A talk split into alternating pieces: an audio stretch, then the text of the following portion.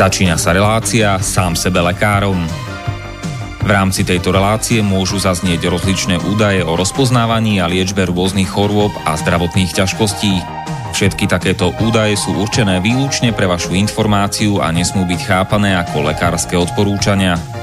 Ak máte akúkoľvek akútnu či chronickú chorobu alebo iné zdravotné ťažkosti, s ktorými si sami neviete dať rady, obráte sa prosím na kvalifikovaného a skúseného odborníka, ktorý bude môcť individuálne určiť, v čom tieto choroby a ťažkosti spočívajú a ako by ich bolo možné odstrániť či vyliečiť. Nič také však nemusí účinkovať na diaľku, teda bez toho, aby vás kompetentný odborník videl a osobne vypočul a vyšetril. Preto je dôležité osobné odborné poradenstvo, ktoré vám môže ušiť liečbu na mieru podľa vašich potrieb, životného štýlu, životného rozpoloženia a ďalších individuálnych daností. Nie je však v silách ani moderátora, ani hostí tejto relácie predvídať všetky okolnosti, ktoré by mohli konkrétne vo vašom prípade nastať a vyčerpávajúcim spôsobom ich v rámci relácie popísať. Zároveň moderátor a hostia tejto relácie nemajú nejakú kontrolu nad tým, či budú ich slová presne zapamätané, správne pochopené a bezchybne uplatnené. Zároveň vôbec netušia, kto všetko túto reláciu bude počúvať a teda nemajú nejakú možnosť individuálne podľa potreby zasiahnuť a diagnostiku či liečbu vhodne upraviť. Zároveň sa lekárska veda prudko vyvíja a každý týždeň sú zverejňované nové a nové vedecké štúdie, z ktorých niektoré prinášajú úplne zásadné nové poznatky, rozširujúce ľudské poznanie alebo vyvracajúce doteraz prevládajúce domienky. Zároveň je človek tvorom omylným a aj napriek všetkej poctivej, úprimnej a svedomitej snahe o plnosť, pravdivosť a bezchybnosť poskytovaných informácií sa môže pomýliť. Preto to všetko nie je mysliteľné, aby moderátor či hostia relácie sám sebe lekárom na slobodnom vysielači niesli akúkoľvek hmotnú či nehmotnú zodpovednosť za prípadné škody, ktoré si poslucháči môžu privodiť neúplným zapamätaním, nesprávnym výkladom či nevhodným uplatnením vo svojom živote tých údajov, čo v tejto relácii odznejú. Z toho však vôbec nevyplýva, že by sme si za svojimi slovami nestáli, ale len to, že keď nemáme právo osobným zásahom ovplyvniť diagnostiku či liečbu daného jednotlivca, logicky nesmie byť od nás požadovaná osobná zodpovednosť za to, čo nemôžeme nejako ovplyvniť. Počúvate Slobodný vysielač. Tak, vítajte v relácii sam sebe lekárom číslo a 179 dnes na tému tetanus naživo po minulej neživej relácii, teda zo záznamu. A dnes opäť naživo zo Banksko-Bystrického štúdia Slobodného vysielača od Mixu Marian Filo a za hostovským mikrofónom máme magistra Petra Tuhárskeho. Príjemné popoludne. No a prajeme všetko dobré k meninám dnes Zuzanám na Slovensku. Trojanom, Dúčiam, Dúčinelám, Dúčiniam, to, to som ani nepočul ešte také meno, ale nevadí, máme ho v rozšírenom kalendári a do Česka tiež je dobre k svátku všem Zuzanám. No ale skôr, než sa dostaneme eh, k tomu tetanu, tak uh, mali sme otázku od nášho kolegu Igora uh, Lácka, ktorý, ktorému nejak vrta v hlave očkovanie pritečencov z krajín tretieho sveta a tak, tak ja by som mm, to vykopol tým, že je to taký veľmi častý argument, ktorý sa používa pri presviečaní rodičov na to, aby nechali predsa len zaočkovať svoje deti. A je na druhú stranu dosť falošný tento argument. To si treba povedať na rovinu. Pretože ako som sa dočítal z viacerých článkov, kde napríklad nejakého lekára spovedali, že čo, čo si prinášajú sem tí pritečenci za choroby, aké my tu buď už nepoznáme, alebo sme ani nikdy nepoznali, možno teda s výnimkou nejakých stredisk tropickej medicíny a tak. A, tak e, sú to t- také veci ako e, No AIDS, to je jasná vec, lebo toho je v Afrike hojne. Ale okrem AIDS, alebo teda vírusu HIV, či už teda nejaká cholera, malária, takéto vyslovene, že tyfus, možno typický dnes, teda typicky tropické choroby, možno ešte teda žltá zimnica. A, ale teda okrem toho ešte všelijaké tie možno aj niekedy ťažko liečiteľné formy tuberkulózy, proti ktorej už neočkujeme od 1.1.2012. No a žltačka typu B, C, D, to neviem, Ečko to je v Číne, to tam asi nie je na, na programe dňa. Ale teda Bčko, Cčko, povedzme, čo, čo je také, také vtipné, lebo tá, minimálne tá a možno aj Cčko sa najviac rozšírila práve vďaka očkovaniu. A vlastne vďaka očkovaniu sa aj prišlo na to, že existuje. To, Hovoríš o očkovaní proti kiahňam, predpokladám. Áno, áno, to boli tie bremské lodenice, kde krátko po masovom očkovaní zamestnancov a v tomto severonemeckom prístavnom meste e, vypukla epidémia žltačky. Dovtedy sa myslelo, že to je iba teda nejaká ústami prenosná choroba, čiže nejaká potravinová, ale takáto nákaza alebo nápojová. No, a, ale nielen, ale Nielen toto, ale doteraz majú problém v Afrike s používaním vždy sterilných e, inekčných hiel a častokrát to tam teda recyklujú. Čo je... Staré dobré nerové časy sa vracajú? No nevracajú, oni tam nikdy tam akože nejaký dôsledný dôraz na hygienu a sterilitu nebol. A ono, keď je to zdravotníckého materiálu nedostatok, tak proste dojde aj na znovu používanie. Čo by nebolo až také zlé, keby sa teda ešte medzi tým sterilizovali, ale toto sa samozrejme z hústa nedieje. takže, takže tak, no. ale dobre, no. Žltačka typu B, ale potom také veci, akože svráb napríklad, to proti tomu žiadne očkovanie nie je. Neviem, či aj nejaká lepra náhodou nebola medzi tými dovezanými chorobami.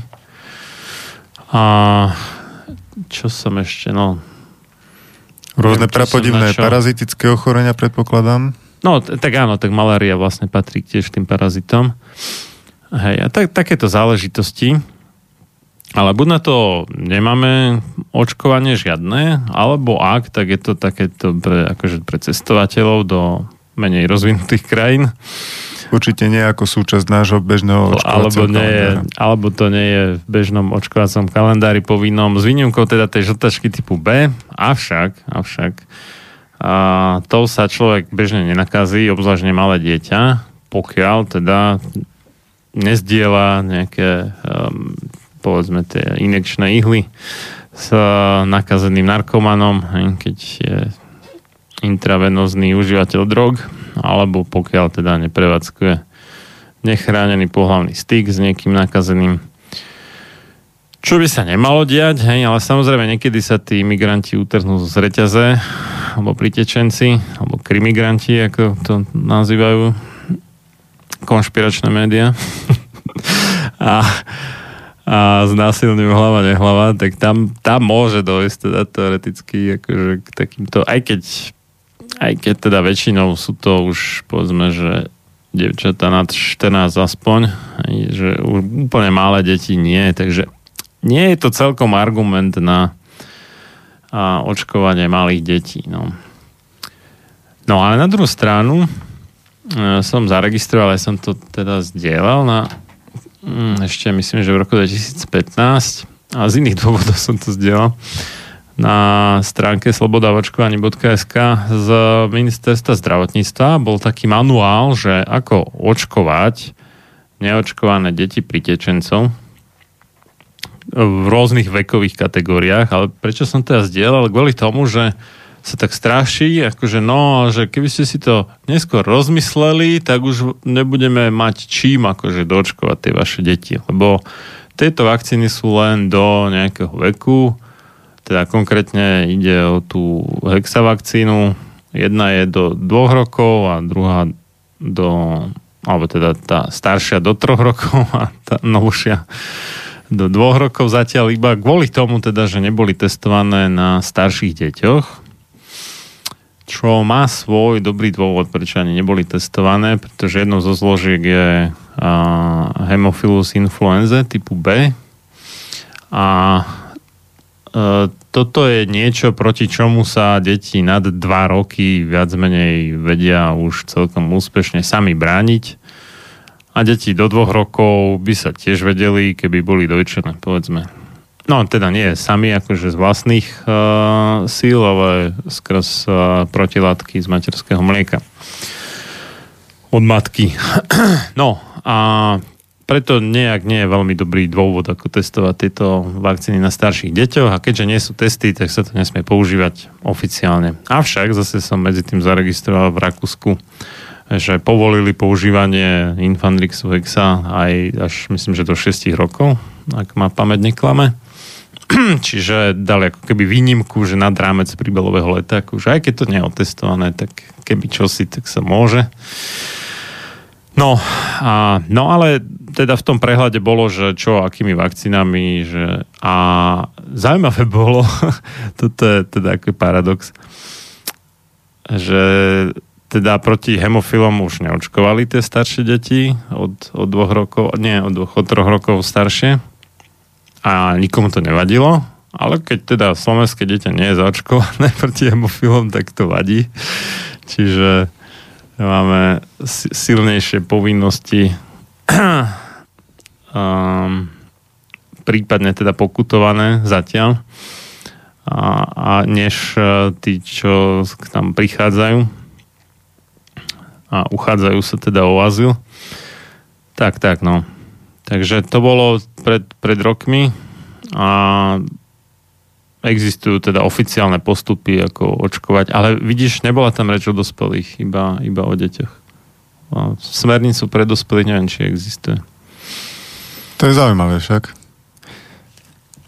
Toto, toto je vôbec inak taký zaujímavý jav, že ako keby prenosné choroby mohli očk- uh, šíriť iba deti a na dospelých sa nemyslí. Ani v tých škôlkach, do ktorých chcú zakázať vstup neočkovaným deťom, ale už nedospelým neočkovaným. A tak, to je taká zvláštna predstava epidemiologická. Ne, nechápem celkom, že akej hlave skrsla a prečo. Ale nedáva to logiku, no. Tam sú uh, ešte ďalšie také detailíky, ktoré, uh, o ktorých by tiež bolo treba rozprávať, že v prvom rade by povinnosti, ako, ty, ako vyplýva z toho, čo si ty povedal, mali niesť tí, ktorí sa snažia sem dostať. takže uh, keď hovoríme o nejakom povinnom očkovaní, tak tí E, žiadatelia o azyl by mali byť úplne prví. E, druhá vec ale je, že e, keďže vieme, že väčšina vakcín, ktoré sú u nás povinné, aj tak nebráni šíreniu ochorenia, tak očkovanie týchto ľudí by neznamenalo, že by prestali byť nejakým rizikom prenosu ochorenia pre nás. A toto nám ani, ani ministerstvo zdravotníctva veľmi nahlas nepovie. Uh, tento fakt, pretože potom by stroskotali vlastne argumentačne aj uh, tieto snahy uh, nutiť do očkovania malé deti, keď chcú nastúpiť do materskej školy. Uh, pretože zjavne u väčšiny vakcín, o ktorých je reč, to opatrenie nemá zamýšľaný efekt, že by sa malo znížiť šírenie ochorenia v detskom kolektíve. A vlastne z tohto dôvodu sme pre dnešnú reláciu vybrali aj tento tetanus, ktorý sme v minulých reláciách aj spomenuli ako, ako najlepší dôkaz nezmyselnosti tejto chystanej legislatívy, ale e, nikdy sme sa nedostali k tomu bližšie, že prečo, prečo ten tetanus taký, e, taký význačný argument e, a e, teda tá... Vôbec proti povinnému očkovaniu ako takému, hej. nielen akože do škôlky, ale kdekoľvek, lebo Áno, áno, v podstate áno. Týka sa to aj nálezu Ústavného súdu z roku 2013, ktorý schválil e, povinné očkovanie s argumentom, že e, nie je protiústavné, pretože očkovanie predchádza šíreniu smrtiacich chorôb.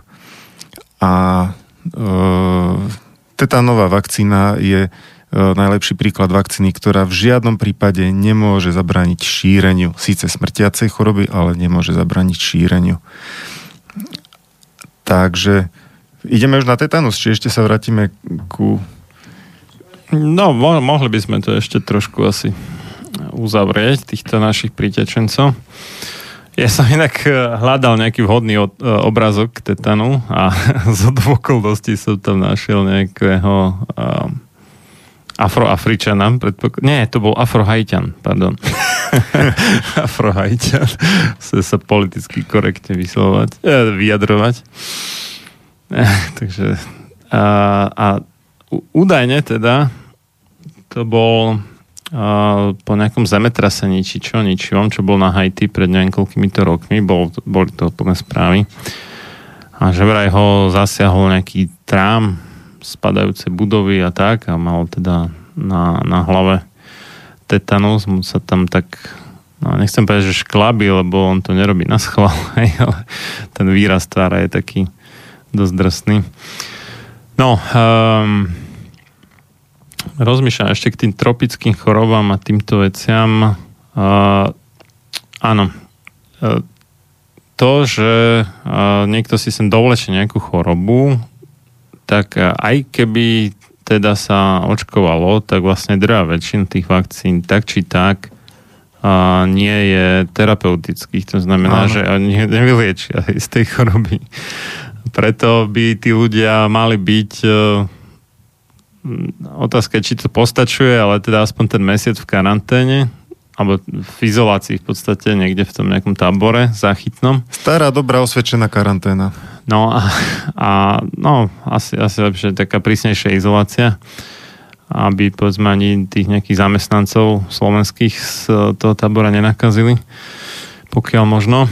A uh, toto je jediné, ako čím môžeme ozaj že zabrániť, aby sa tie nimi dovezené choroby šírili. Ovšem, pokiaľ sa nejedná o také tie chronické nákazy, ako môže byť teda aj tá žatačka typu B, hoci hoci u dospelých povedzme len v malom percente prípadov taká býva, ale budíš. No a e, to je teda otázka, či sa to dodržiava dôsledne, to neviem. To malo by sa, podľa mňa, pokiaľ to myslí ministerstvo zdravotníctva vážne s ochranou zdravia, ochranou verejného zdravia, čo je teda ten argument pre povinné očkovanie, tak určite by mali všetkých takýchto pritečencov zadržať na má mesiac je ozaj podľa mňa minimum, ideálne by boli aspoň 3 mesiace kým sa prejavia všetky tie možné aj prípadne natiahnuté inkubačné doby všelijakých takýchto chorôb. A, a, a tak. No a potom, keď sa toto urobí, tak na druhú stranu už ani nie je veľmi dôvod ich očkovať, lebo budú rovnako kvázi hrozbou ako neočkovaní alebo nepreočkovaní dospelí u nás.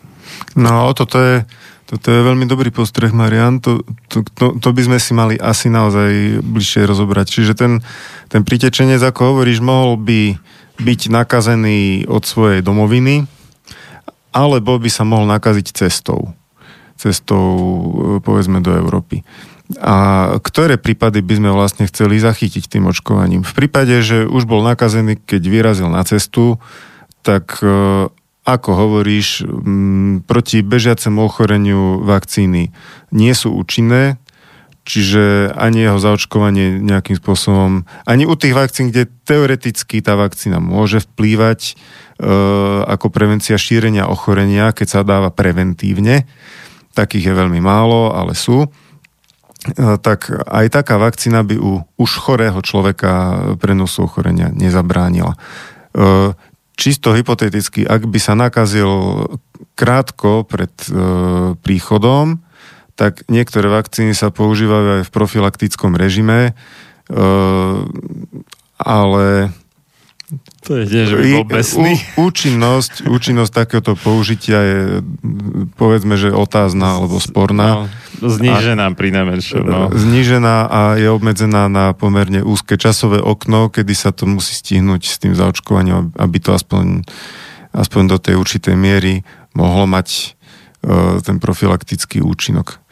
Ale uh, vlastne áno. A keď, keď, už, keď už sa nachádza tu a neprinesol si zo sebou to ochorenie, tak vlastne nepredstavuje o nič väčšiu hrozbu ako 50% Slovákov, ktorí nie sú zaočkovaní v plnom rozsahu e, vakcín, ako sú očkované dnešné deti. Alebo boli, ale už... Už účinok vakcíny účinok od ich detstva dávno vyprchal. No. A ešte by som e, podotkol, že asi a, a boli aj také vyjadrenia od niektorých infektológov, že skôr sa obávajú ochorení, ktoré nie sú v našich končinách typické a ktoré nevie E, náš bežný lekár ani diagnostikovať, ani liečiť. A vyskytli sa aj informácie od ľudí, napríklad pracujúcich v Nemecku, že sa objavovali kaďaké ťažko definovateľné výrozy, aké sa predtým nevyskytovali, ale toto nemá akože váhu nejakého vedeckého dôkazu, to je len uh, povedzme, že prúpovitka, ale môže na tom niečo byť pravdy, pretože naozaj ta, ten mikrobióm aj e, sa líši v Afrike oproti tomu nášmu. Toto je tiež pravda, no, že oni majú iné, iné bežné baktérie, než my máme. A aj to bež, veľa dovolenkárov sa s tým aj stretne, keď, keď, sa, e, keď užijú nejaké jedlo neupravené. Strávia a... polku dovolenky na záchode potom. No. Napríklad. tak, tak, no. Takže to je, to je na pováženie. Tak aj, aj keby sme teda um, upustili od, nazvime to, že zdravého postoja, ktorým je, že keď už im pomáhať, tak v ich domovskej krajine a nevoziť ich sem, lebo Európa nie je nafúkovacia. A okrem toho je to teda ak ma pamäť neklame, najhustejšie obývaný kontinent, čo Afrika je oveľa redšie obývaná, takže miesta je tam viacej. Pre prípadné... A obyvateľov dvakrát viacej? Uh, no, jasné, no. Takže... To k tej nafúkovacej Európe, že nepomestíme sa sem všetci jednoducho. Čiže, čiže vyriešiť africkú krízu navozením obyvateľov Afriky do Európy nejde z princípu.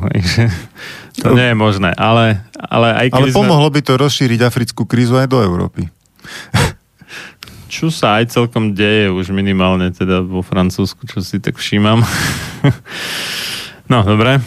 No, tak uh, aj keby, tak uh, nemá nejaký veľký význam masovo očkovať tých prišelcov, lebo teda chorobám, ktoré si doviezli, tým nezabránime a šíreniu a malo by to možno, možno, to je otázka, ale možno nejaký efekt pre nich osobne teda, že by sa povedzme nenakazili nejakými našimi chorobami, čo je tiež na pováženie, lebo to, proti čomu sa bežne povinné očkuje, veľká väčšina z toho sú skoro vzácnosti než bežné veci. Okrem teda hemofilov, pneumokokov a v oveľa obmedzenejšej miere čierneho kašla. Občas raz za neviem koľko rokov mumpsu, ale dobre. E, pri najmenšom teda väčšina povinného očkovania na Slovensku sú raritné záležitosti. Takže nemá to celé zmysel v podstate, hej? že ľudia si myslia, že no, tak tu už tak sa tu valia, tak aspoň aby nám od nich nič nehrozilo, tak ich budeme masovo očkovať, ale toto nepríde si ten efekt, ktorý pri takomto laickom pohľade na to človek uh, neznali problematiky očakáva. Teraz je otázka tá, ktorá padla na začiatku, že či by mohlo mať e, význam kvôli ním očkovať svoje deti. Akože no, priama prevencia. Áno. A toto, toto je už akože úplne, úplne mimo. Čo by malo význam je držať uh, uh, svoje deti od nich ďalej, aby teraz budem xenofób, ale čo už aby neboli nimi znásilnené, hej? ale inak, inak, čo sa týka šírenia prenosných chorób, tak to, to zmysel nedáva. Hej? Teda leda, že by pri tom znásilnení tých pohlavných chorób, ale inak nie. No, takže asi, asi toľko k tomu. Dáme si prestávku. Po dlhšom čase zase si dáme trochu ruskej propagandy. teda ruské dievčenské skupiny, ktorá si neviem prečo dala názov propaganda, takže keďže už sme uh, podľa denníka N platení uh, ruskými týmito tajnými službami, ak ne Putinom osobne, aby sme šírili nedôveru v spásonosné očkovanie v Európe a teda aby Európa bola slabá a náchylná na prenosné choroby a potom ľahšie podľahla a rozložila sa, neviem, aké tieto inak akože väčšiu konšpiračnú teóriu by málo kto vymyslel, ale dobre. uh, tak si dáme ruskú propagandu, ideme na to.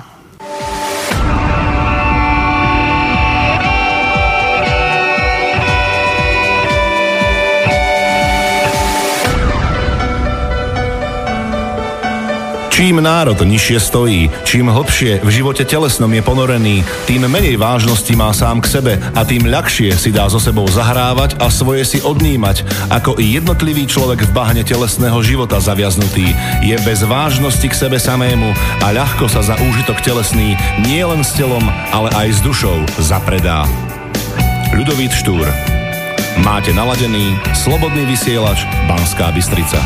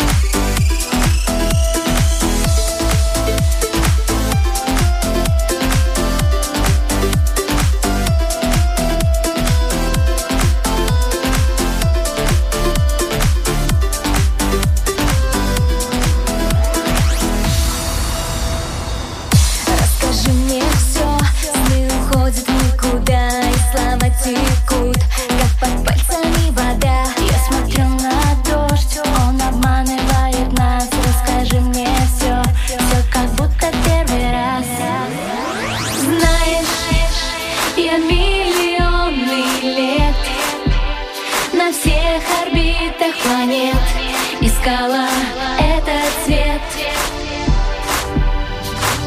Я нашла тебя и знаешь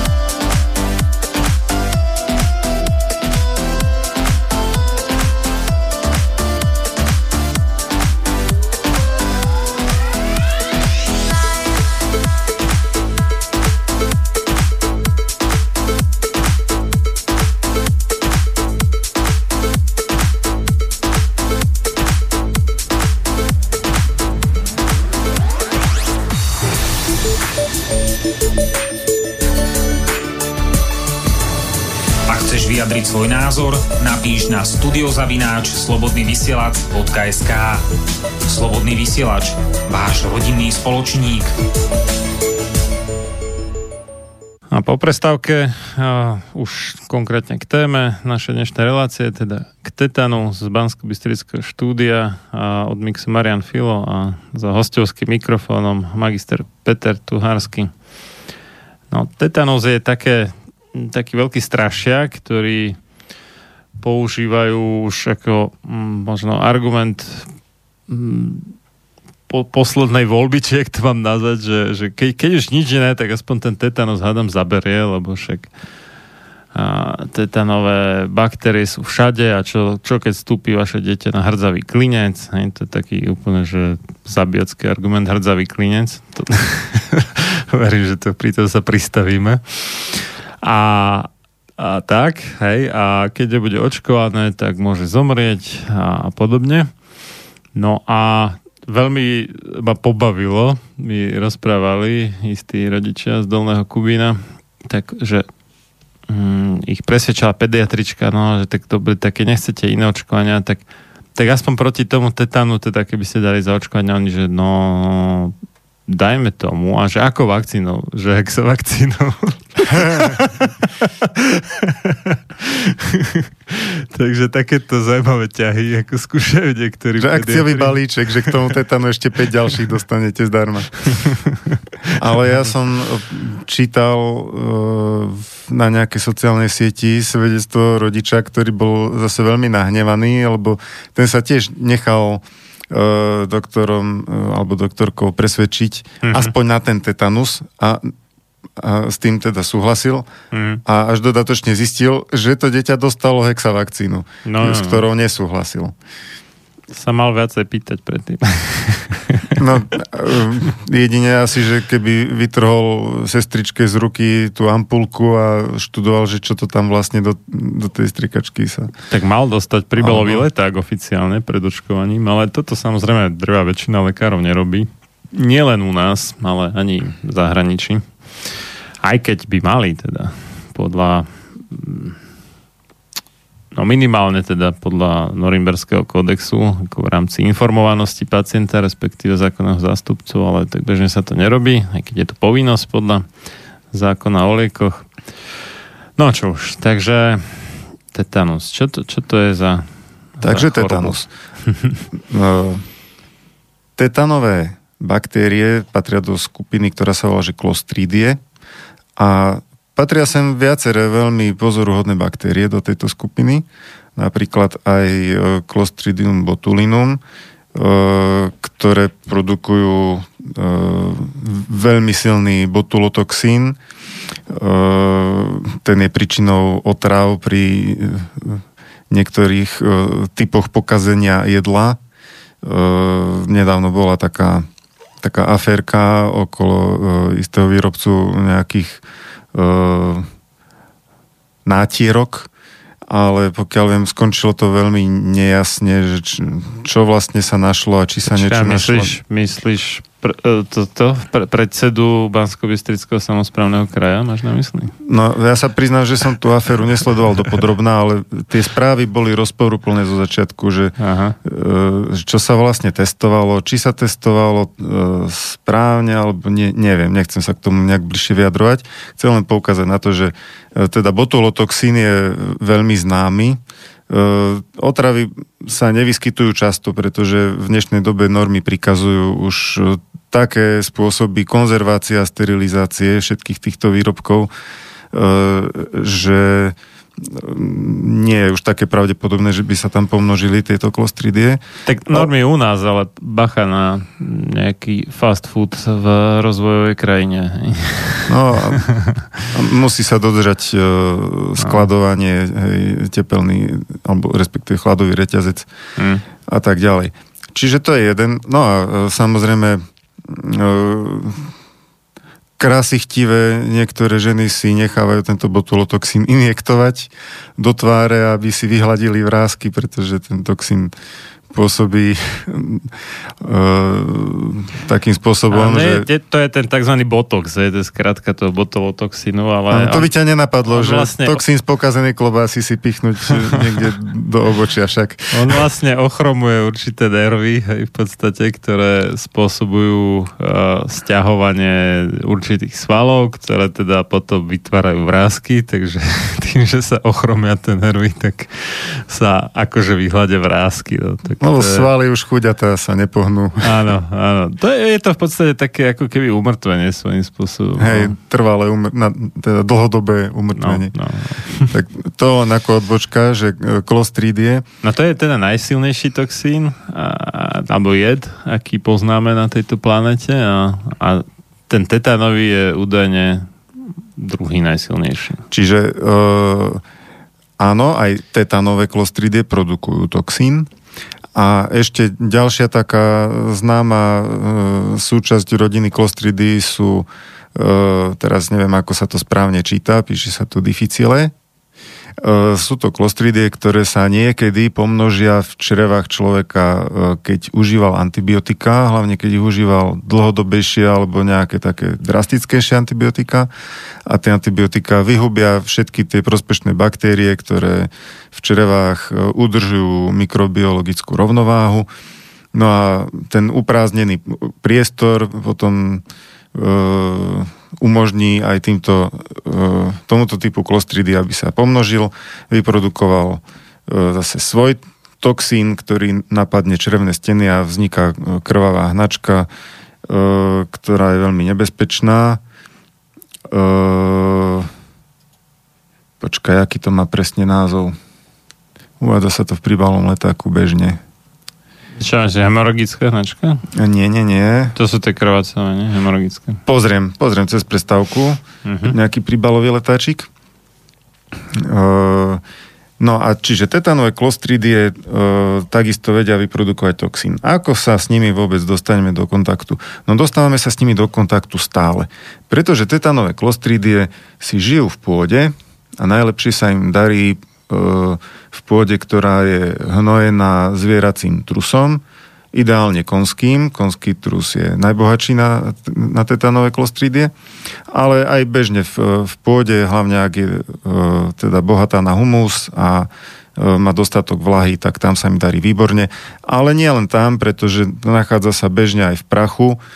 Dokonca ju izolovali v prachu na operačnej sále, čo by sme predpokladali, že absolútne sterilné prostredie, ale nebolo to vždy tak. Počkaj, to bolo v akom roku?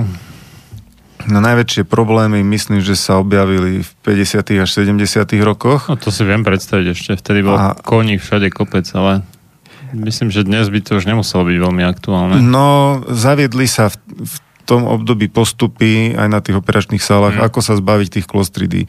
Prestali sa používať malé kachličky s množstvom špár medzi kachličkami, kde sa ten prach s tými klostridiami mohol udržať. Mm-hmm. E, steny by mali byť už úplne umývateľné a e, najväčší problém je dnes s tými medicínskymi prístrojmi, ktoré sa na operačnej sále používajú, lebo tie majú tiež množstvo zákutí, káblov a, a kaďakých takýchto prístrojov, ktoré uh-huh. je obťažné čistiť a uh, ono vôbec uh, matlať niečo medzi, medzi káblami od citlivého prístroja asi nie je celkom atraktívna činnosť. Ale no, to je také otázne, že či to pomôže, uh, že steny úplne umývateľné. Ja som mal nedávno za hostia... Uh, Tam sú ešte ďalšie opatrenia. Vzduchová filtrácia napríklad sa zaviedla. Za hostia Zuzku Matušovu Girgoškovú a tam niekde vyťahla nejakú štúdiu a to neviem, či na Slovensku nerobili. Dokonca, že keď máš uh, takto akože hygienicky obmývateľnú stenu versus keď e, a podlahu a s tým línom a tieto veci versus uh, stena obložená drevom a nejaký koberec na podlahe, tak uh, v tom druhom prípade teda, aj keď akože povedzme, že tie povrchové povrch, alebo vôbec koberec alebo ten obklad stien, že, že povedzme zachytáva nejaké tie baktérie tak, tak uh, ten iný efekt je tým, že áno, že on ich zachytá a potom toľko neletajú vo vzduchu. A keď máš to všetko také omývateľné, kde mm. ťažko sa niečo prichytí, tak síce to nie je na tých stenách, ale je to vo vzduchu a tým pádom je to vo výsledku nebezpečnejšie. No tak to, tu len takú perličku, že údajne medzi najkontaminovanejšími povrchmi vôbec v domácnosti je kuchynský, kuchynská linka, ktorú hmm. gazdina pravidelne umýva mokrou handrou. Pretože vždy to tak správne navlhčí, tie baktérie dostanú trochu tej svojej vlahy, ktorá urýchli ich e, rozvoj a ešte sa tam za, zanesú aj nové e, a dobre sa rozdistribujú po celej ploche tým poutieraním a tak ďalej. Hm, takže je otázne, či sme si pomohli ako v tomto smere v tých nemocniciach. Ale pomohli sme si asi to, asi možno najviac tou filtráciou To áno, to, to, to dáva zmysel, ale tie hladké steny, to neviem, to, to dosť pochybujem. To, no. Každopádne teda v tej druhej polovici minulého storočia sa vyskytovali mm. reálne prípady tetanu, ktorí mm. ľudia dostali na operačnej sále a neboli to ako nebola to celkom raritná vec. Boli to jednotky percent uh-huh. celkového výskytu tetanu. E, takže... Čiže normálne pri operácii človeku zanesli nechtiac samozrejme nejaké tetanové spory do, do tela hej, a on dostal tetanus, sa to áno, stávalo. Áno, stávalo uh-huh. sa mhm. to. Uh, tu treba podotknúť, že tetanové spory sú mimoriadne životaschopné. Uh, teda trošku sme prekročili jeden stupeň, tak vysvetlíme, čo sú spóry. Spóra je e, stav tej baktérie, kedy je ako keby e, zapuzdrená alebo zakonzervovaná e, v tomto stave je veľmi odolná a prežíva dlhé obdobia a znesie aj množstvo dezinfekčných prostriedkov, dokonca aj nejaký čas varenia. No ona v podstate nejaví známky života, čiže ako, je to... A taká hibernácia tej baktérie. Je to niečo ako semienko, hej? Tak. Len tu, tu sa bavíme už o živočišnej ríši, ale v podstate je to nejaký taký zárodok, ktorý a nemusí vykličiť. No. Keď vykličí, tak potom sa stáva aktívnou, hovorí sa tomu vegetatívny stav a vtedy môže za určitých okolností produkovať svoj toxín. Eh, prečo a ako ho produkuje je dodnes eh, záhadou, pretože neprodukuje ho vždy, ani tá hmm. tetanová spora neprodukuje vždy ten toxín. No počkaj, tetanová spora ho neprodukuje nikdy. No dobre. tetanová klostridia, baktéria. Baktéria vo vegetatívnom stave, áno. Uh, a sú kmene e, tetanovej klostridie, ktoré ho vôbec neprodukujú, nemajú ten konkrétny plazmid. Akože nikdy za žiadnych okolností. Nikdy. To sú také zmutované šťastne. Áno. A zase tie, čo ho vedia produkovať, ho vyprodukujú niekedy aj dosť veľa, až vraj do 5 až 10% svojej hmotnosti, ale mhm. ne, nebola objavená žiadna funkcia toho toxínu. Prečo by ho tá baktéria vôbec chcela produkovať? Nijako jej nepomáha, nič jej neosoží tak Takže... by zlikvidovala nejakú konkurenciu, alebo čo, ne? V okolí. No zatiaľ nevieme, na čo produkuje, neprišlo pri, sa na to. Pri akože honbe za zdrojmi. A môže ísť takisto o, ako, ako u záškrtu o nejakú formu biologickej nehody alebo náhody. To, že ten toxín je toxický, je toxický pre cicavce. A, mm-hmm. a to práve tým spôsobom, že e, sa viaže v nervových vláknach a pôsobí v zakončeniach motorických nervov a tam, e, tam vlastne blokuje prácu kyseliny gamma aminomaslovej a, a myslím, že aj nejakých ďalších neurotransmiterov a e, spôsobí tým to, že sval sa vie iba stiahnuť, ale nevie sa uvoľniť a dôsledkom toho sú krče. Toto by chcela si trošku vysvetliť. Takže my máme vlastne v, nerv, v rámci nervovej sústavy dva tak základné druhy signálov. Jeden je taký akože na vybudenie, alebo excitačný by sme mohli nazvať. A tam deje sa to všelijak, ale najhlavnejší ten sprostredkovateľ tohto signálu je svetoznámy glutaman sodný, alebo teda glutamát, alebo kyselina glutamová, lebo to je taká voľná väzba. A sú aj iné. No a e, na druhú stranu e, sú také signály, ktoré pôsobia ako keby neviem, upokojujúco alebo uvoľňujúco alebo inhibične, cudzím slovom. A medzi ne patrí aj tá GABA, teda čo je skratka a gamma amino butyric acid, teda gamma amino maslová kyselina. No a, a to, čo urobí vlastne ten tetanový toxín, respektíve jeho čas, on sa tam potom rozdeli na pár častí.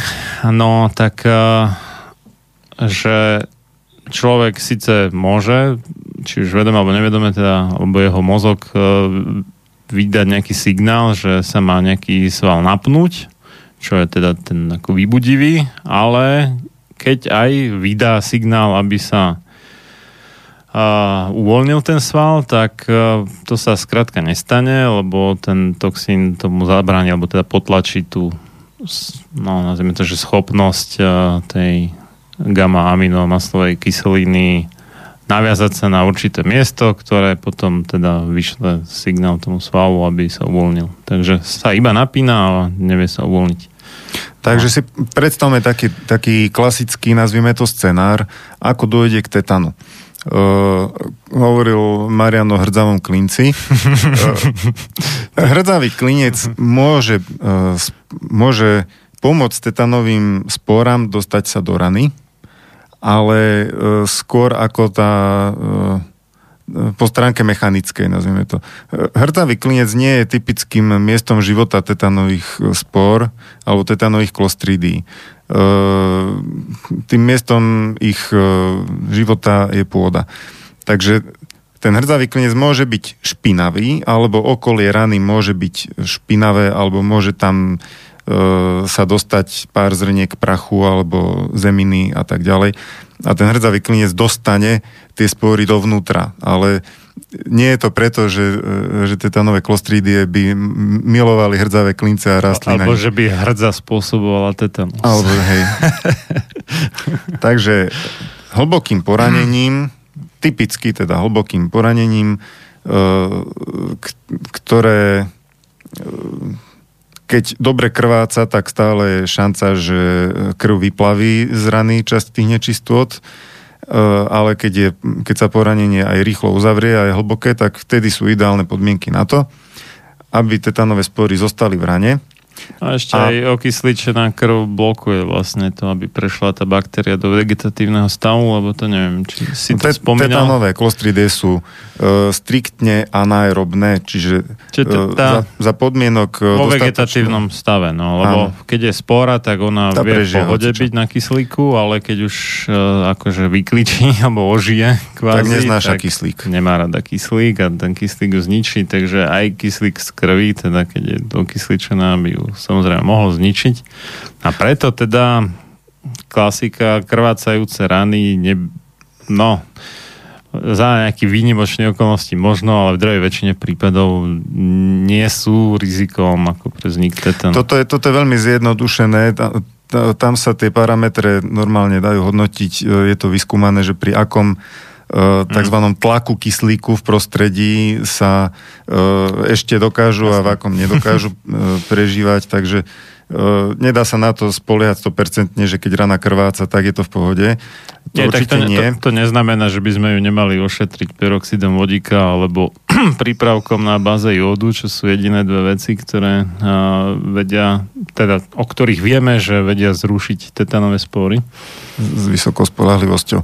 Tak, no. Takže ak je rana e, znečistená a, a nie je dostatočne e, buď chirurgicky alebo nejako vyčistená hmm. a ostanú tam e, tetanové spory, tak začnú kličiť a začnú produkovať svoj toxín.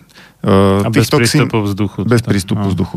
Hmm. E, tu je veľmi pozoruhodné, že a k tomu sa vrátime. Radšej najprv si ten typický scenár predstavme, aby poslucháči mali predstavu, že ako, ako ten tetanus prebieha, čo sa stane. Čiže po, po poranení, ktoré e, je hlbšie, bez prístupu vzduchu a teda nielen povrch tej rany, ale celá tá rana je e, bez prístupu vzduchu. To znamená, tá rana od klinca je na to ideálna, lebo tá je hlboká a vnútrajšia časť tej rany je bez prístupu e, vzdušného Musí to byť kyslíka. dosť tenký klinec teda, povedzme si tak. Lebo No, keď tak- máš hrubý klinec, tak ten ti tam nechá otvorenú ranu v podstate. no. Áno, ale tá sa tiež e, uzatvára.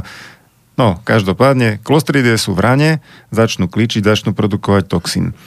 Ten toxín e, chvíľu koluje v, e, v prostredí tela, v telesných tekutinách, teda napríklad v plazme, v krvi, ale keď natrafí na nervové vlákno, tak veľmi ochotne sa naviaže na to vlákno, prenikne dovnútra a, a smeruje k centrálnej nervovej sústave, e, teda k mieche a k mozgu.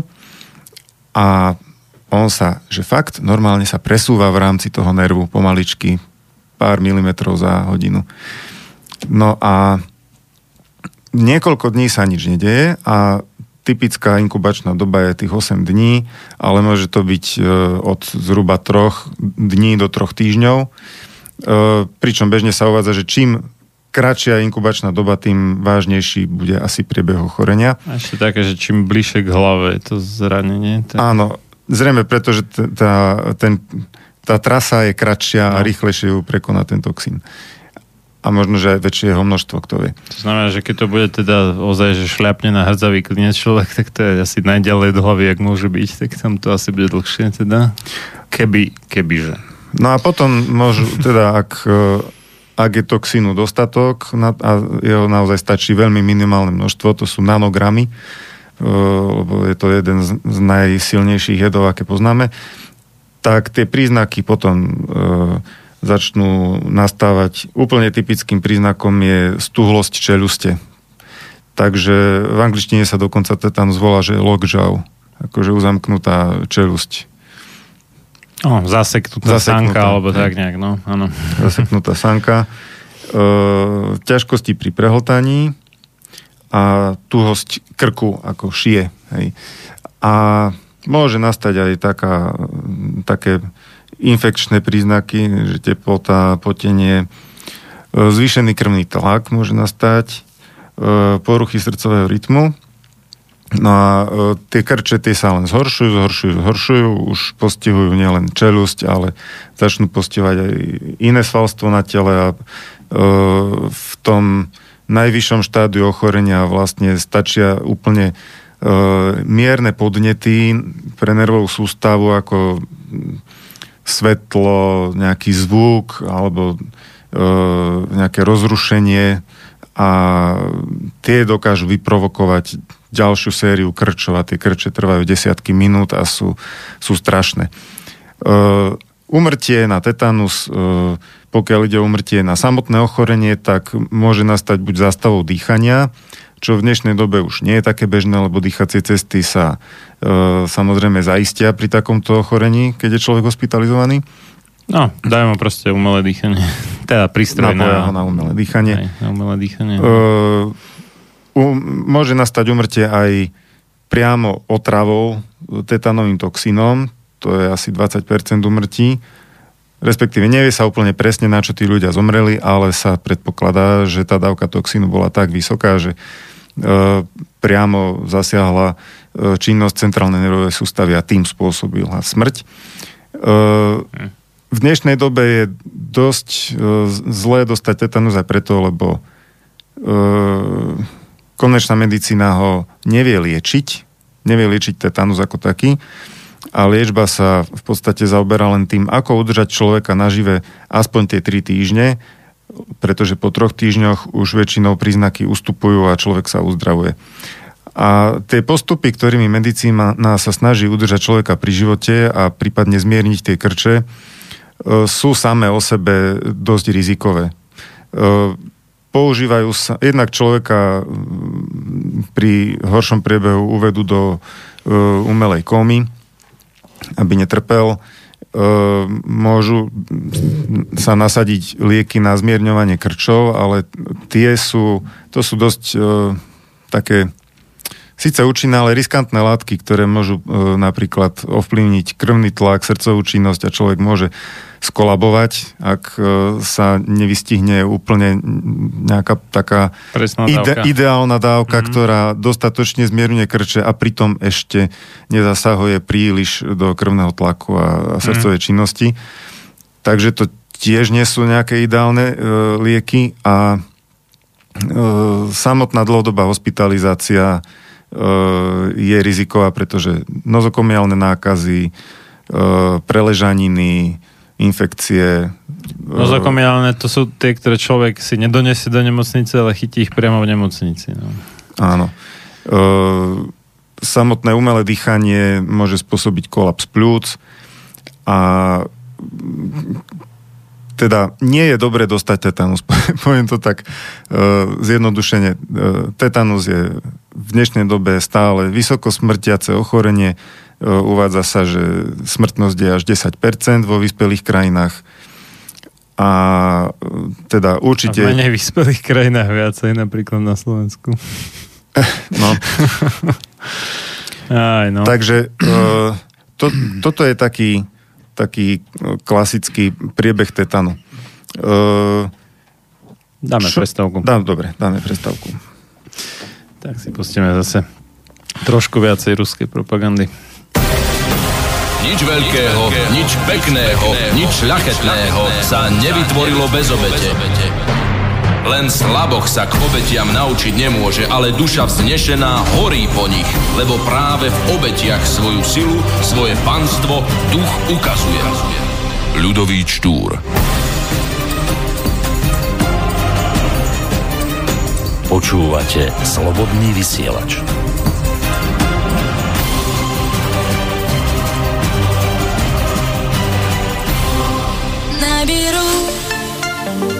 Твой телефон, слышу я. Лишь для тебя улыбнусь. Голос дурманит слова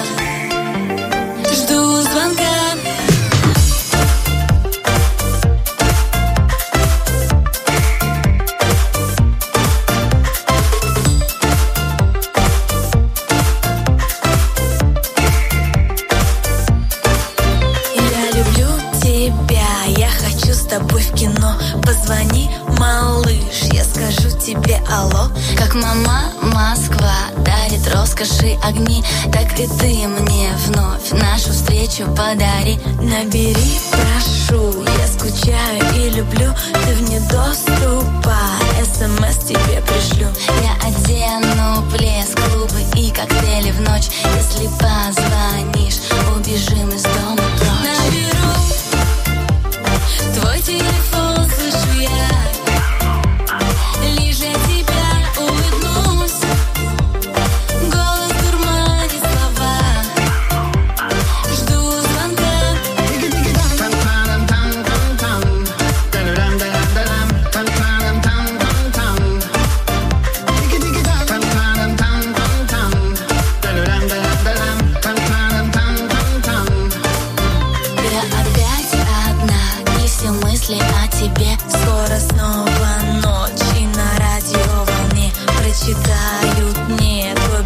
издалека. И я, как всегда, буду снова ждать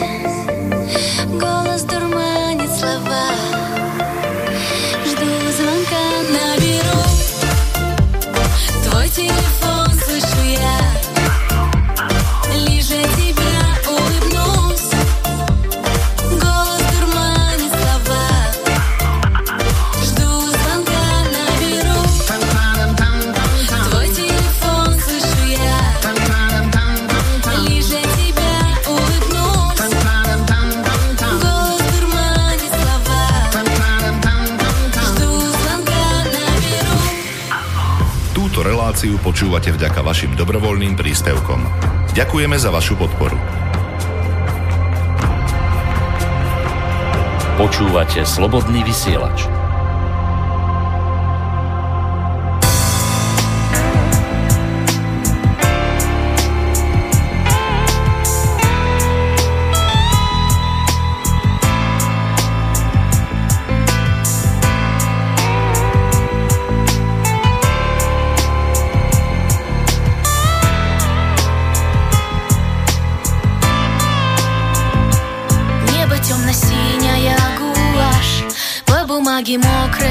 Карандаш.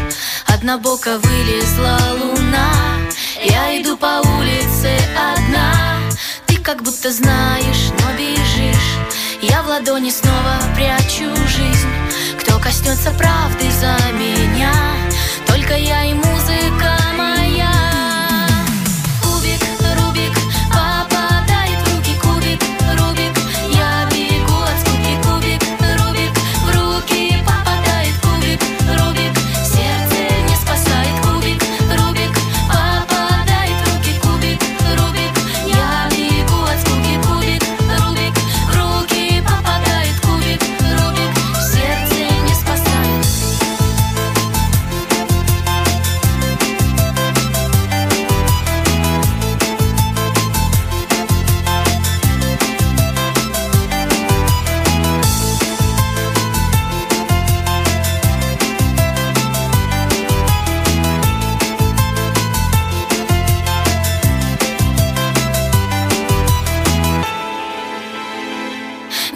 Музыка не музыка, одни. Прошагай по линиям любви. Пожалей, не делай больно мне. Или это я сама себе? Так случилось, некого спросить. И луна не светит, так висит. Я последних строчек не хочу. Можно я за чувства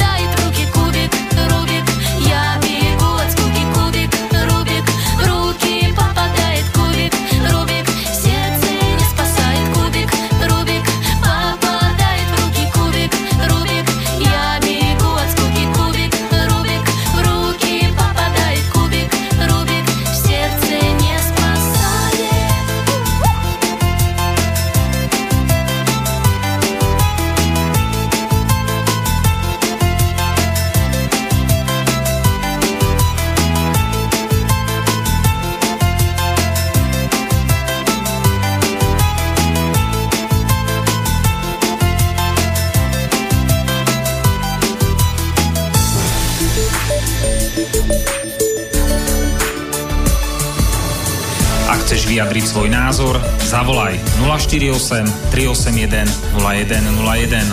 Slobodný vysielač, váš rodinný spoločník. Počúvate reláciu sám sebe lekárom číslo 179, a v ktorej sa o tetane bavíme s magistrom Petrom Tuhárským. Moje meno je Marian Filo a rád by som poprosil posluchačku alebo posluchača, ktorý nám cez pesničkovú prestávku volal alebo volala, aby zavolal a ešte raz, lebo pesničky nechávame doznieť, takže som to nezodvihol. No a my by sme sa mohli teda posunúť ďalej v téme. Ešte som si spomenul, že to e, závažné červené ochorenie, ktoré môže nastať po používaní antibiotík, sa volá Mhm. pseudomembránová kolitída. To som ani nepočul. A je síce zriedkavé, ale vážne a e, je to jeden z mnohých dôvodov, prečo používanie antibiotík treba vhodne kombinovať s probiotikami v určitých časových odstupoch. E, a probiotikami nemyslím len nejaké kapsule, čo sa dajú kúpiť v lekárni. E,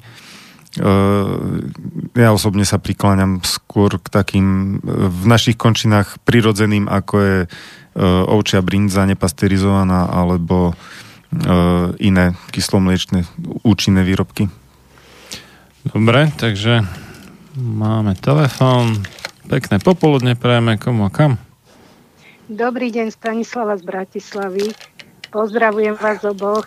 Dobrý deň. Ďakujem vám za veľmi zaujímavú reláciu, pretože sa ma dosť aktuálne týka. Uh, minulý rok mi expirovala 10-ročná doba od posledného očkovania proti tetanu a chcem sa opýtať, že či doporučujete teda znova sa očkovať, alebo je pravda, niekde som to počula, že keď človek už bol niekedy očkovaný, že ako keby mal tie protilátky v sebe, to je prvá otázka. A druhá otázka, ešte mám jednu, že stáva sa, že keď má niekto úraz, tak sa ho, ja neviem, v nemocnici pýtajú, ste očkovaní, očkovaní proti tetanu, neviem, tak ho teda zaočkujú. A pomôže to očkovanie, ak už má v sebe tú, uh, tú, tú baktériu? A zaočkovať ho, keď už má tento prípad, že je nakazený pri úraze? Uh-huh. Čiže dve otázky teda. Dve že, otázky, áno. hej, čiže keď vám takzvané expirovalo očkovanie, že čo s tým a, a či Áno. pomôže po, po úraze. No dobre, ďakujeme za... Dobre, počúvať, ďakujem veľmi pekne. Uh-huh. Do počutia. Tak dostávame sa e, dostávame sa e, k téme, ku ktorej som sa chcel aj dostať a to je e, vakcína. A vakcína proti tetanu má v podstate jednoduchý princíp. Ináč, Marian, môžeš stíšiť tie repráky, aby sme predišli. Pardon. pardon. E, vakcína je zameraná proti toxínu, proti tetanospazmínu. Vyrába sa e, tak, že sa mm, nechajú teda tetanové klostridy, aby produkovali toxín. Ten toxín sa potom inaktivuje formaldehydom, viaže sa na hliníkový nosič a, a vakcína je hotová v podstate. E, vakcína má spôsobiť tvorbu protilátok proti tetanospazmínu a e, samozrejme ako každej vakcíne aj tejto to trvá určitý čas. E, bežne to je okolo troch týždňov. A e, ďalší e, ďalší podobný produkt, ale e, predsa e, veľmi odlišný e, popri vakcíne je vlastne hotový imunoglobulín. To sú už hotové protilátky, ktoré boli nejakým spôsobom vyprodukované. V, dávnejšej minulosti sa vyrábali e, za pomoci koní, čiže bolo to nejaké konské sérum, v, v ktorom boli obsiahnuté protilátky proti tetanospazmínu a neskôr sa prešlo na produkciu na ľuďoch, čiže sa používalo ľudské sérum. No to tak, takzvaní hyperimunizovaní ľudia, čiže niekto, kto bol až, až moc očkovaný a mal protilátok na rozdávanie, tak, tak im odoberajú krv a potom z nich vyberajú nejaké no, nie, nie čisto protilátky nie, lebo tam sa to asi úplne, že nedá všetko odfiltrovať, ale tak sú tam aj iné veci, ale povedzme, že je tam nejaká štandardizovaná štandardizovaný obsah protilátok. No. No účelom protilátok je, či už tých, ktoré si telo vytvorí samé na základe očkovania, alebo tých e, protilátok, ktoré mu dodajú e, v rámci tých imunoglobulínov, tak cieľom je, aby kolovali v krvnej plazme a vychytávali ten vyprodukovaný toxín, tetanospazmín. Teraz, e, pokiaľ ide o o zranenie a používanie vakcíny alebo imunoglobulínu, tak treba si uvedomiť tie časové súvislosti. Injekcia imunoglobulínov dosiahne v krvi hladinu tých protilátok v priebehu niekoľkých hodín, v podstate do jedného dňa už je tá hladina vysoká a trvá pokiaľ si dobre pamätám, okolo troch týždňov. Vakcína e, začne pôsobiť, ak sa nemýlim, najskôr po týždni u človeka, ktorý už bol očkovaný. E, je, to potreb, je takýto čas potrebný na to, aby sa e, vytvorila ochranná hladina protilátok. Treba si uvedomiť, že očkovanie časom stráca účinnosť. To znamená v tom zmysle, že človek bol očkovaný v nejakom období, väčšinou v detstve, a vtedy tá vakcína spôsobila tri dávky vakcíny sa považujú za základné očkovanie a to spôsobilo hladinu protilátok v krvi, ktorá sa dnes považuje za ochranu, ale tá hladina protilátok časom klesá, preto sa e, využívajú preočkovania. Deti sú preočkované v 6 rokoch a v 13 a dospelí sa preočkovajú každých 15 rokov. Kedy si to bolo 10, takže mnohí ľudia si pamätajú, že, že 10 rokov je to ako keby expiračná doba očkovania, ale v skutočnosti je to oveľa viacej, lebo keď bol, neviem, či to bolo vyvolané tým, ale minimálne sa to hodilo. V Česku bol nedostatok eh, chvíľu tých samostatných vakcín proti tetanu, tak tam pred neviem, 15 rokmi myslím, že urobili takú štúdiu, že ako to vyzerá s protilátkami u ľudí, ktorí boli očkovaní naposledy, alebo preočkovaní naposledy pred 20 alebo 25 rokmi. A zistili, že vlastne z tých, čo boli pred 20 rokmi, prakticky všetci mali dostatok protilátok. A aj drvia väčšina z tých, čo boli pred 25 rokmi naposledy. Čiže tých 10 rokov to bolo extrémne málo vlastne, tam stačilo viacej, ale ešte aj tých 15 rokov sa zdá, že netreba až tak často a že pokojne môže byť aj 20 rokov, takže toľko asi teda... A u časti od, ľudí odpoveď. dokonca sa uvádza, že už tá trojdávková základná schéma, čo dostali v detstve, že spôsobí celoživotnú imunitu. Pokiaľ zomru rýchlo. ale nie. No, ale... E, sú tu ten názor na to, že ako dlho tetanová vakcína pôsobí a ako často treba preočkovávať a čo robiť v prípade zranenia, tak tie odporúčania sa líšia. Líšia sa na Slovensku napríklad oproti Spojeným štátom, aj keď e, na Slovensku sa dosť držíme odporúčaní e, Center pre kontrolu ochorení amerických, ale napríklad v Amerike sa považuje E, potrebná doba na preočkovanie 10 rokov. A práve na základe toho, že CDC e, uvádza, že po 10 rokoch už sa nedá zaručiť u časti ľudí, že majú ochranu hladinu protilátok a preto treba preočkovávať. Na Slovensku sa z 10-ročnej schémy prešlo na 15-ročnú, pretože e, u nás epidemiológovia vyhodnotili údaje tak, že to úplne stačí na to, aby sa udržala dostatočná hladina protilátok a ešte je to komplikovanejšie aj tým, že v, e, tých málo prípadov tetanu, ktoré nastali v tak veľkej krajine, ako sú Spojené štáty, e, keď bolo vyhodnotených, tak e, v podstate z toho vyplývalo, že už človek, ktorý má tú trojdávkovú schému základnú absolvovanú, má mimoriadne nízke riziko tetanu. Ale CDC napriek tomu uvádza, že že boli prípady tetanu aj u ľudí, ktorí mali základné očkovanie, ale neboli preočkovaní v, v odporúčanom čase, takže z tohto dôvodu treba aj preočkovávať. Čiže, a bavíme sa tak, o takých číslach, že v 300 miliónovej krajine, Spojené štáty, je e, 30 prípadov tetanu ročne približne. Hm. Pri úmrtnosti 10%, e, prípadovej úmrtnosti Čiže jeden z desiatich miliónov Američanov ročne dostane tetanus a jeden zo 100 miliónov zomrie na tetanus. Čiže sú to veľmi malé dostupné čísla, to, tých prípadov tetanu je skutočne veľmi málo. A na základe toho sa potom aj ťažšie tvoria nejaké, e, nejaké presné štatistiky a presné odporúčania.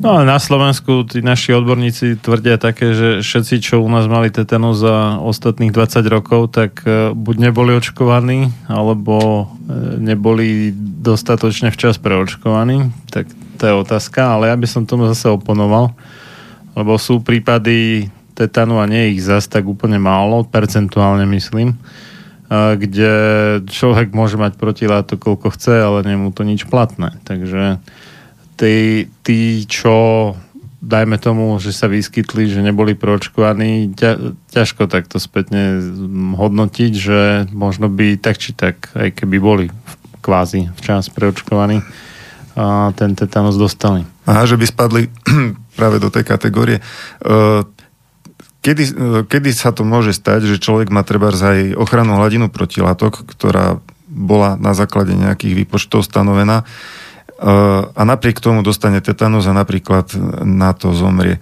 Tak e, jedno také vysvetlenie je dosť pravdepodobné, že vstup tých e, tetanových klostridí sa nachádzal blízko nejakého nervu a tým pádom ten vyprodukovaný toxín sa veľmi rýchlo dostal do nervovej sústavy skôr, než sa k nemu mohli dostať nejaké protilátky kolujúce v plazme.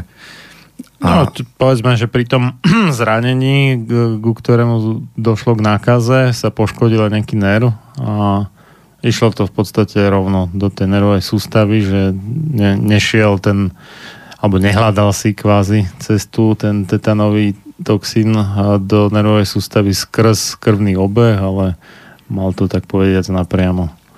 A e, vidno, že nielen, že sa menia tieto odporúčania, myslím, že v minulosti bolo aj každých 5 rokov preočkovanie proti tetánu. To neviem o tom. De, myslím, no. Ja registrujem iba, že 10 bol minimum. Uh, a menia sa aj e, teda postupy, čo robiť pri zranení. Tak štandardne sa, e, štandardne sa odporúča, aby sa skontrolovalo, kedy bolo posledné preočkovanie proti tetanu a v prípade, že už je človek mimo toho okna, tak by mal dostať preočkovanie. Ale otázka je, že aký to má pre ňo význam v danej chvíli z hľadiska toho zranenia pretože tvorba tých vlastných protilátok, ako som už spomínal, niečo trvá a tetanus by mohol nastať skôr, než vôbec tá, to preočkovanie zaberie. No, s vysokou pravdepodobnosťou by aj nastal zrejme. No. Keďže typická inkubačná doba je tých 8 dní, ale môže to byť aj 3 dní, najmä pri tých ťažších, čo, teda, čo sa neskôr ukážu bližšie k hlave, no. bližšie k hlave, tak e, tá vakcína môže jednoducho prísť neskoro. A treba si uvedomiť, že ako náhle e, je tetanový toxín už vnútri v nervovom vlákne, tam naň už tam naň už e, protilátky nedočiahnu. Čiže... A, no oni tie protilátky sa nedostávajú totiž to do nervovej sústavy. Tam ich no, tá tzv. hematoencefalická bariéra, alebo teda korno-mozgová prekážka, alebo sito, alebo filter, jak to nazveme, ich tam nepustí, proste neprejdú cez to sito. A ten, tie toxiny, ktoré sú už v nervovej sústave, e, stačia na to, aby udržali niekoľko týždňov ochorenie aktívne. Hm. Takže e, ďalšie také odporúčanie je pri vážnejších zraneniach Eh, ale neviem presne ako na Slovensku, ak, aký je aktuálny stav odporúčaní, ale v Amerike napríklad sa diskutuje o tom, že zmysluplnejšie pri úraze je podať im hotové imunoglobuliny, pretože tie zasiahnu rýchlejšie a udržia sa v obehu dostatočne dlho na to, aby v podstate do konca potenciálnej inkubačnej doby eh, ten toxín vychytávali. Ono, aj tak, ja neviem, prečo vôbec niekto rieši nejaké protilátky proti, alebo nie, že protilátky. Kedy bolo posledné očkovanie alebo preočkovanie, to je úplne nezmyselná otázka. Podstatné by bolo skôr pýtať sa na to, že či ten človek má alebo nemá tú ochranu hladinu, hladinu protilátok. A, a tu by pri, bolo treba zmerať. Pri dnešných technológiách sa to dá dosť rýchlo akože zistiť toto v priebehu pár hodín de facto. Hej čo pri tej inkubačnej dobe tetánu nie je až tak veľa, pokiaľ teda človek dojde do nemocnice včas. A je to, no ja neviem presne, ako dlho trvá to vyšetrenie, ale čo viem veľmi presne, že keď som v jeden deň odnesol na klinickú mikrobiológiu z vzorku krvi ako mojej cery, tak mi ďalší deň ráno vedeli povedať, že či tam má alebo nemá protilátky proti niečomu. Takže a, toto je o, oveľa ako spolahlivejšie meradlo, keď už by sme teda riešili nejaké preočkovanie alebo, Pretože nie, môže sa... alebo podanie alebo nepodanie toho imunoglobulínu. Stále sa totiž pohybujeme v nejakých štatistických číslach. E, štatisticky je možné, že povedzme 80% ľudí má aj po 15 rokoch stále ochranu hladinu protilátok, ale tí ostatní ju možno, možno, tých, možno 15% ju stráti už po 10 rokoch. A e, z hľadiska úradne, úradného očkovacieho kalendára môže byť človek ešte e, v poriadku, že bol preočkovaný pred povedzme 12 rokmi, e, čiže úradne je, má, má platné preočkovanie, ale on ako konkrétny človek už ochranu hladinu protilátok nemá, pretože štatisticky spadol do tej menšej skupiny, ktorej to nestačí, takéto časté preočkovanie. A naopak môže človek byť 20 rokov od posledného preočkovania ale patrí medzi tých e, niekoľko percent, e, ktorým tie protilátky vydržia dlhšie a môže mať stále ochranu hladinu a možno vôbec nepotrebuje ani, ani preočkovanie. A No, no, treba povedať, že príliš časté preočkovanie je na škodu, lebo tým, že sa vyslovene, že predráždi imunitný systém, tak si človek koleduje o nejakú ťažkú alergickú reakciu. Takže nie, nie je veľmi rozumné zbytočne často sa dávať očkovať.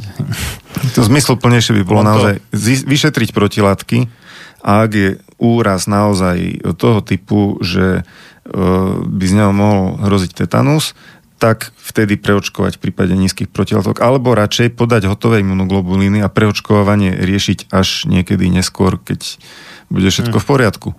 To sú otázky. E, a nie sú to ľahké otázky, pretože tetanus je naozaj zamotaná choroba. E, nie je, nie je doteraz vlastne stanovená nejaká presná diagnostika tetanu. Nie je na to laboratórne vyšetrenie. Neviete zistiť s istotou, že človek má tetanus na základe nejakého odberu e, krvi alebo No niekedy sú také ako nepriame diagnostiky, že z prítomnosti uh, imunoglobulinov typu M, čo sú tie také, ktoré sa tvoria krátko po nákaze a pomerne rýchlo teda aj zase vymiznú, tak sa určí, že človek e, buď ešte je, alebo nedávno bol teda napadnutý niečím.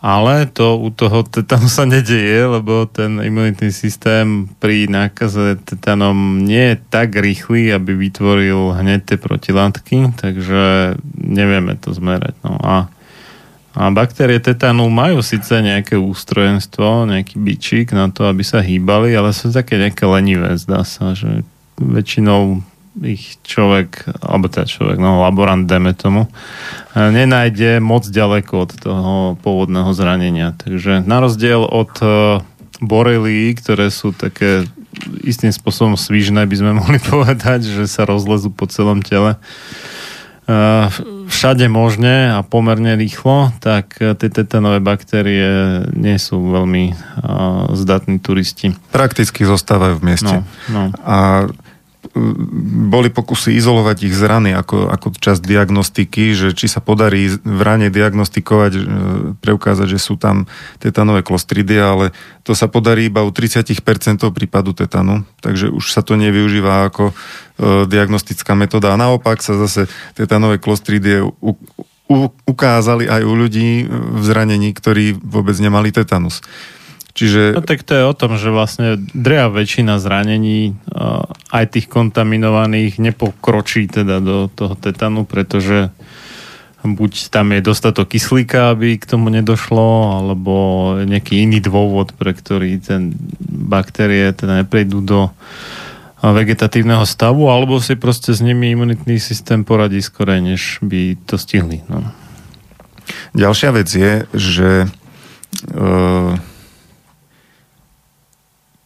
nie je celkom ľahké ani nájsť e, miesto, kadiaľ sa tie tetanové baktérie dostali do tela.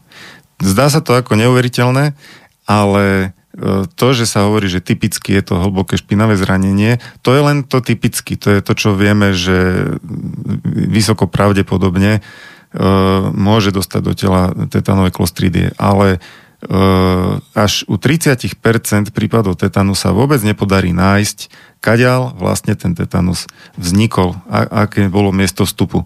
A u ďalších prípadov sa špekuluje, e, že uvádzajú sa tam aj menšie poranenia, u ktorých je veľmi diskutabilné, či naozaj tým práve poranením vnikli tetanové baktérie do tela. E, napríklad CDC uvádzalo uh, asi 8 prípadov, to bolo asi v Kalifornii, 8 prípadov tetanu v súvislosti s odreninou, ale zároveň uvádzali 12 prípadov tetanu, kde nebolo vôbec známe, že ako vznikol. A... Toto je také, také, čo bežne sa stáva napríklad, keď sa vyšetruje nejaký stier z nosa alebo z krku a tak, hej, že nájdeme tam nejakú baktériu, úplne ideálne takú, proti ktorej sa očkuje, napríklad hemofilus alebo pneumokok a potom povieme, že táto choroba je z toho a vidíte, mali ste sa dať očkovať. No, ale realita je taká, že jak hemofily, tak pneumokoky v drvej väčšine prípadov nespôsobia človeku nejakú vážnejšiu chorobu, ak vôbec nejakú. A to, to, že sa našli niekde, neznamená, že za to môžu. Hej. Môže za, mo, mohla by za to môcť nejaká iná baktéria alebo iný vírus. No a to, to isté môže byť u toho tetanu, že dobre, človek zistíme, že asi teda má tetanus, lebo chytá krče, také, ktoré nikdy nemával, alebo tyky, alebo neviem čo. A vidíme, aha, má rozbité koleno, alebo nejakú chrastu niekde a tak, tak asi to bude z toho. Lenže v skutočnosti to vôbec nemusí byť z toho a s vysokou pravdepodobnosťou ani nebude, ale možno niekde sa pichol na nejaký traň alebo má nejakú triesku a na to buď zabudol, alebo si to niekedy ani neuvedomil, alebo čo. A, a z toho, z takého nenápadného zranenia môže byť ten tetanus. A inak to slovo hlboké alebo že hlboká rána tam nie je úplne že nutné, že musí byť hlboká. Hej. Podstatné je, aby E, tam nebol prístup vzduchu, čiže môže byť aj, ja neviem, 3-4 mm do hĺbky, alebo menej ešte, ale musí sa to skrátka uzavrieť a že tam nie je vzduch. A keď je dostatočne tenká, čo viem, z nejakej tej ihly, špendlíka, trňa alebo nejaké veľmi tenké triesky, tak to stačí. No. Takže aj, aj tie e, spôsoby vzniku tetanu sú stále trošku E, trošku také ťažko uchopiteľné. E, jedna vec je viac menej istá, tetanové klostridie nevedia porušiť kožný kryt. Na to, aby sa dostali do tela, musí vzniknúť nejaké zranenie. Oni sa same o seba, môžete sa nimi oblievať, oni sa do, do tela nedostanú. Dokonca pokiaľ, môžete aj jesť v podstate. pokiaľ nie je teda narušený kožný kryt. A ano. E, či tá konkrétna e, ránka, alebo e, aj to slovo odrenina, to je dosť také také nejasné, pretože v angličtine je abrasion. Môže to byť rôzna odrenina, môže to byť, že niekto spadol z motorky a zodrelo mu pol boka do hĺbky niekoľkých milimetrov. Hej. Uh, to by asi komentoval akože závažná odrnina, nejaké severe, alebo tak. Predpokladám, že by to nenechali bez komentára. Na, no, dobré. Môže byť bežná povrchová odreninka, ktorá má prístup uh, kyslíka, ale môže byť aj taká, ktorá viacej zakrvácala, vytvorila sa na tom hrubšia chrasta. Tamto uh, okysličenie tkaní je nižšie, takže čo je to odrenina, z akej odreniny môže vzniknúť tetanus. No a zase, keď sa vytvorí chrasta, tak to je tuho, vieš, tam nie je skoro žiadna voda, takže tam by si moc neškrtli tie tetanové baktérie. Ale pod tou chrastou by mohli teoreticky prežívať. No. Ak to nebolo. Lenže zase odrenina sa pomerne ľahko dezinfikuje. No, áno. Takže... No nie je to moc pravdepodobné. Každopádne aj pred zavedením nejakého masového očkovania proti tetanu bol tetanus vzácnosť. To, Áno, a tu, tu sú zaujímavé štatistiky, na ktoré sa často odvoláva z prvej svetovej a z druhej svetovej vojny. Hmm. Ten, to tetanové sérum, uh, konské sérum sa používalo už v prvej svetovej vojne ako profilaxia tetanu a Uvádza sa, že na pol milióna vojakov počas prvej svetovej vojny sa vyskytlo 70 prípadov tetanu. U pol milióna zranených vojakov podotýkam. Čiže to, Áno, taký, to boli... takých, kde, ktorí mali kvázi vyššiu pravdepodobnosť, že môžu dostať, alebo a... že vôbec nejakú pravdepodobnosť, že môžu dostať tetanus. Ja si nemyslím, že e, zranený vojak prvej svetovej vojne bol taký, ktorý si odrel koleno. To boli asi vážnejšie zranenia. Nie, nie, to určite nie, to by sa neriešilo vôbec. A, a boli pravdepodobne aj hlboké, aj špinavé tie zranenia. Takže e, keď na pol milióna takýchto zranení bolo len 70 prípadov tetanu, tak by som to považoval za, za pomerne nízky výskyt tetanu mm. na pol milióna zranených vojakov v prvej svetovej vojne, čo bola čo, vojna v blate, v zákopoch a používali sa ešte e, kone ako významný dopravný prostriedok. E, v druhej svetovej vojne bol ten výskyt tetanu e, podstatne nižší a iba 0,44 ochorení na 100 tisíc zranených vojakov. Takže to sa pripisuje tomu, že v druhej svetovej vojne boli vojaci už masovo zaočkovaní proti tetanu, ale nemusí to celkom tak byť, pretože druhá svetová vojna bola dosť odlišná od prvej.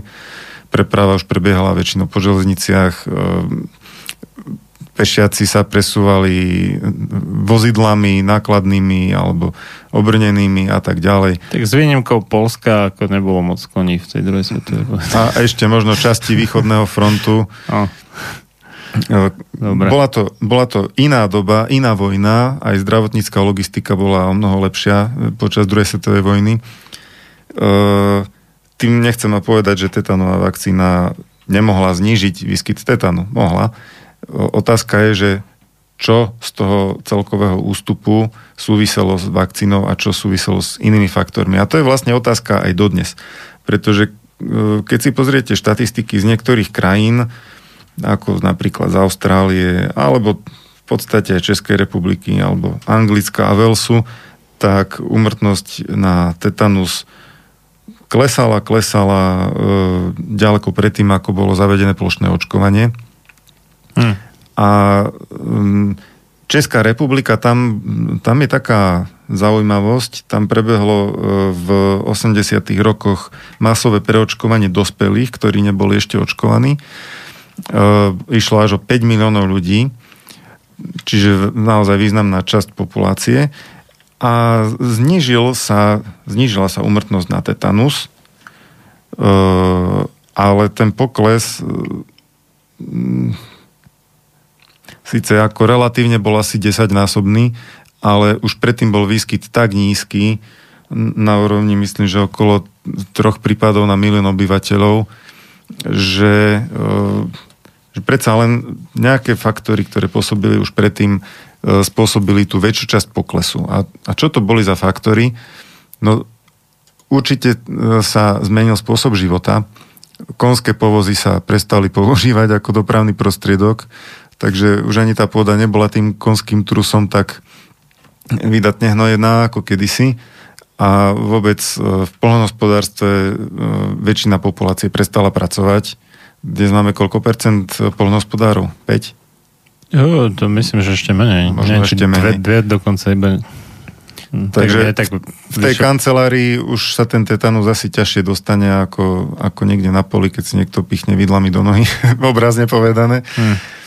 Uh, a s tým súvisí vlastne ďalší zaujímavý fenomén, a to je prírodzená imunita proti tetanu. A neviem, dáme si prestavku? Dáme si prestavku, hej. To bude celkom taká do, zaujímavá téma.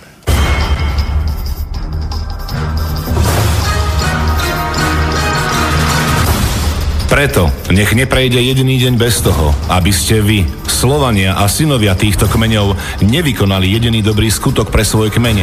Obraňujte jeho právo, vzdelávajte ho a nestaňte sa nikdy služobníkmi jeho cudzích vládcov. Ľudovít Štúr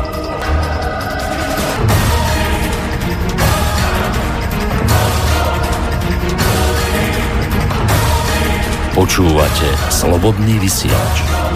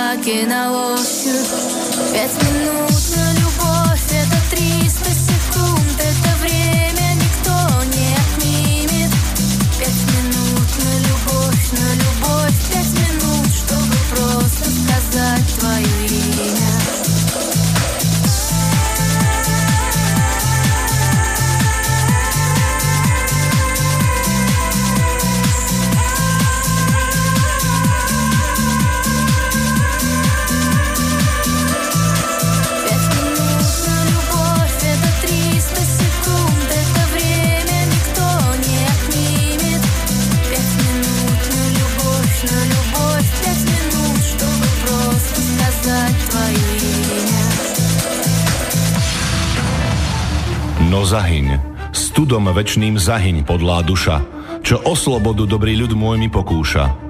Lež večná meno toho nech ovenčí sláva, kto seba v obeď svetu za svoj národ dáva. A ty morho, hoj morho, detvo môjho rodu, kto kradmou rukou siahne na tvoju slobodu, a čo i tam dušu dáš v tom boji divokom, mor ty len a voľne byť, ako byť otrokom. Samochalúbka. Počúvate Slobodný vysielač.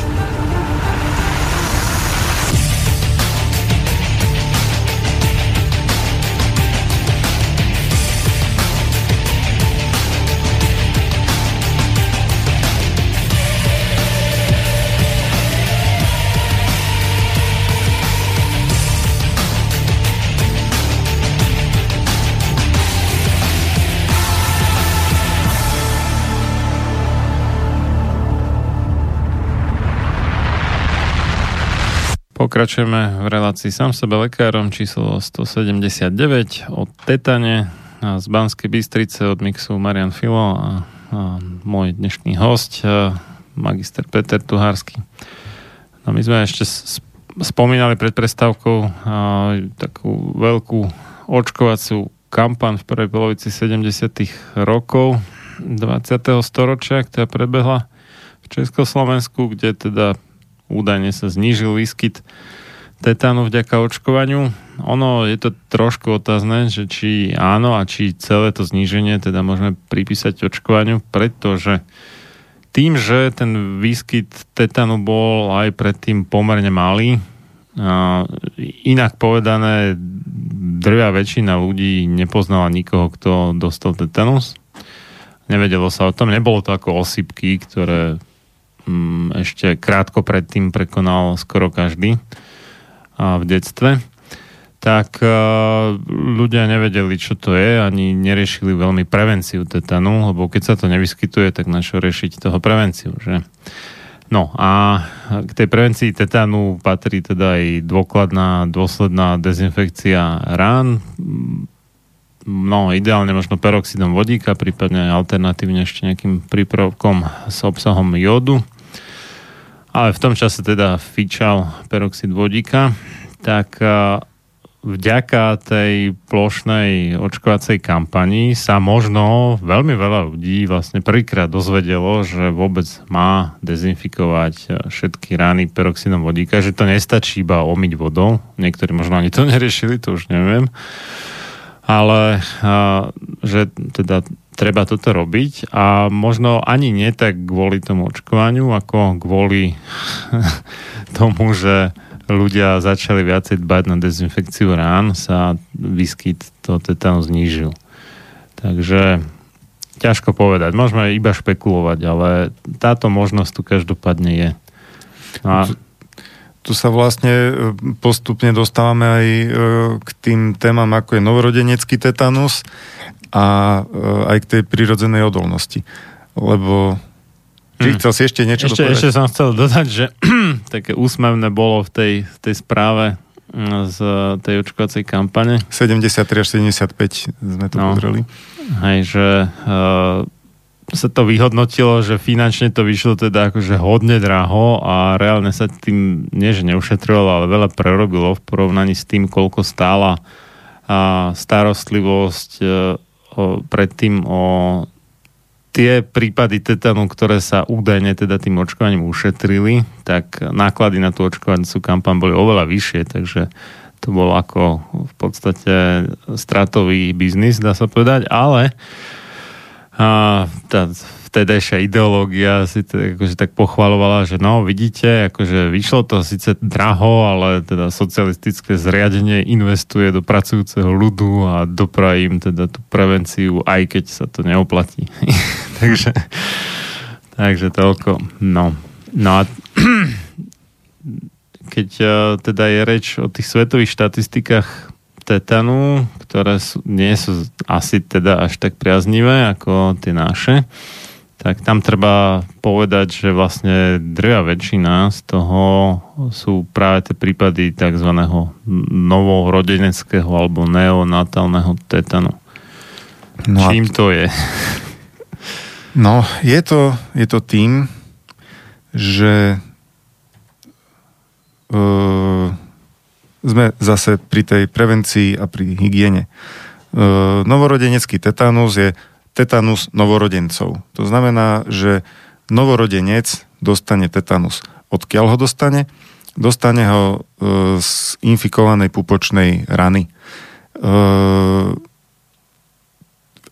určite si e, posluchači spomenú na rôzne kampane, plenky Pampers, prispejte na tetanové vakcíny do rozvojových krajín a podobne. Ja som nikdy nemal tejto kampane rád.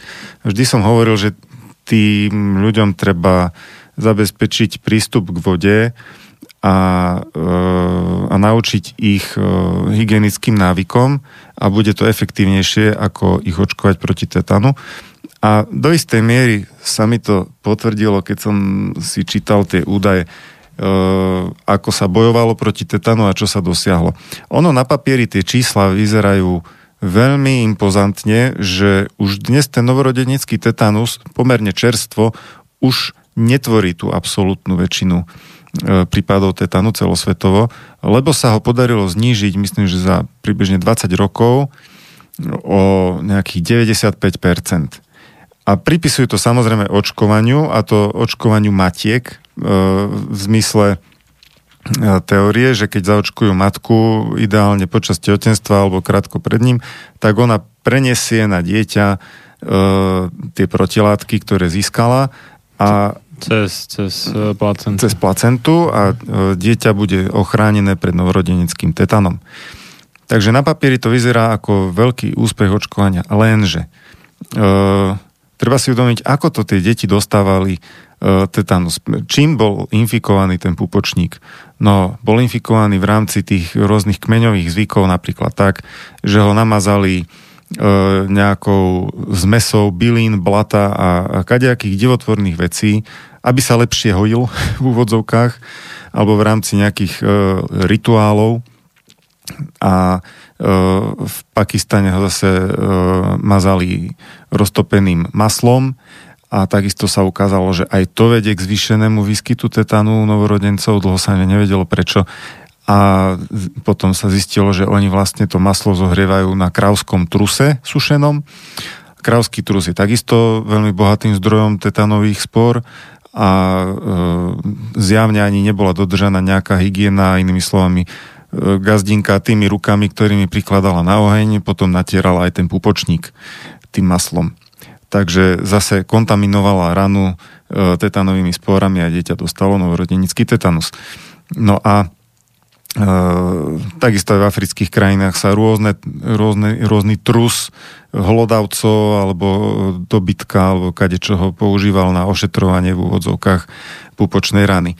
No a ak týmto spôsobom e, infikovali to dieťa, tak je asi všetkým jasné, že tam neboli len tetanové spóry e, v tom maglajze, čo to dieťa dostalo na pupočník, ale bolo tam všeličo iné.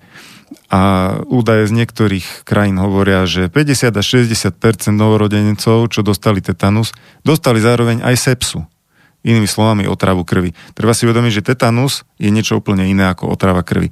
Tetanové spory, tie si, mm, tie si klíčia, e, prechádzajú do vegetatívneho stavu, produkujú svoj toxín, ale v podstate sa takmer nepohnú e, z rany, a tam aj dožijú svoj život. E, imunitný systém ich časom zlikviduje alebo odumrú aj samé. E, skrátka tam, kde prišli, tam aj zostali. E, otrava krvi alebo sepsa je stav, keď invazívne baktérie, agresívne, sa rozmnožia a preniknú do krvného obehu a do tkaní tela. Toto tetanové klostridie nerobia. Uh, takže... No, ak sme spomínali, sú lenivé, aj keď majú teda nejaké pohybové ústrojenstvo, ale ne, nešíria sa tak, jak borili alebo iné baktérie. Takže ak niekto dostal otravu krvi z poranenia, tak to nebol tetanus. Mohol mať zároveň aj tetanus, ak v tej rane boli aj tetanové klostridie, ale tie nespôsobili tú otravu krvi, to spôsobili ešte nejaké ďalšie baktérie, ktoré sa dostali do tela. A toto je prípad aj tých uh, tých detičiek e, v rozvojových krajinách, ktoré dostali e, či už použitím nesterilných nástrojov na prestrihnutie pupočnej šnúry, alebo týmito domorodými kaďakými tradičnými hojivými prostriedkami dostali teda infekciu, tak pravdepodobne s ňou dostanú aj inú infekciu, nielen tetanovú. A polovica teda z týchto detí, čo mali tetanus, mali aj sepsu čiže otravu krvi. To je takisto e, vysoko nebezpečný a smrteľný stav. E, no z toho vyplýva, že síce e, týmito očkovacími kampaňami sa možno aj nimi, nevravím, že nie, sa podarilo znížiť výskyt tetanu, ale keby išlo len o to očkovanie, tak polovica tých detí aj tak môže zomrieť na sepsu, proti ktorej očkovanie neexistuje. Takže tu sa opäť ukazuje, že, e, že staviť akože všetko na jednu kartu na očkovanie, to sa rozhodne nevypláca. A e, uznávajú sa dnes e, uznáva sa taký troj, troj princíp v boji proti no dneska je samý boj proti niečomu, už bojujeme aj proti teplému vzduchu. Pro, proti zdravému rozumu, ten je najrozšírenejší. No. Teda ale metódy potlačania novorodeneckého tetánu zahrňajú aj e, a predovšetkým teda popôrodnú hygienu, hmm. čiže sterilné nástroje, ošetrenie pupočníka, dezinfekcia, dôležitým prvkom v rozvojových krajinách je vzdelávanie obyvateľstva, aby to už nemazali pre pána Jana tým, hmm. tým hovedzím alebo potkaním trusom tie rany. A popri tom, dobre, tretí pilier očkovanie e, môže byť, ale, ale tie prvé dve e, zložky sú pravdepodobne významnejšie, lebo keď sa dobre ošetrí pubočník, tak sa tým zabráni nielen novorodeneckému tetanu, ale aj tej sepse a ešte kaďakým ďalším nepríjemnostiam. A nielen, e, nielen deti trpeli týmto spôsobom, ale aj matky, pretože aj e, matky ošetrovali podobne ako tie deti, aj matky dostávali sepsy a dostávali aj tetanus. Takže... No áno, však to je logické, lebo ten pupočník má dva konce v podstate.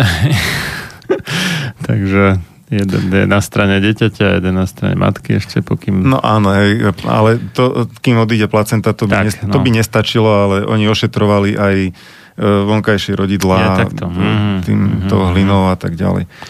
No zaujímavé je, že v rámci teda tohto boja proti novorodenskému tetanu v Afrike a nielen v Afrike, tak uh, došlo k takým zaujímavým kauzám typu uh, sterilizácia žien že očkovali vlastne tehotné alebo také, ktoré majú šancu, že čo skoro otehotňujú. Akože teda proti, no, proti tetanu, aby sa predišlo novorodeneckému tetanu alebo ich vlastnému.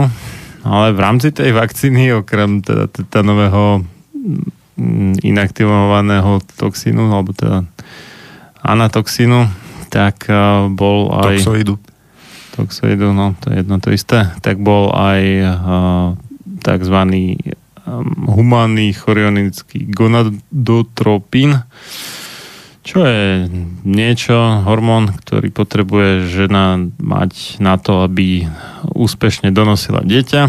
No ale keď uh, sa to podá teda vo vakcíne ešte spolu s množstvom hliníka, tak to po, pochopí imunitný systém ako niečo, proti čomu treba bojovať. No a potom ho teda bude ničiť aj pri tom neskôr, teda pri tom prípadnom tehotenstve.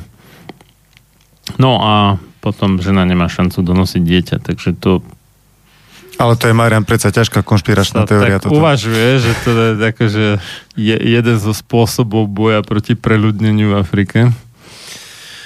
Tak, tak.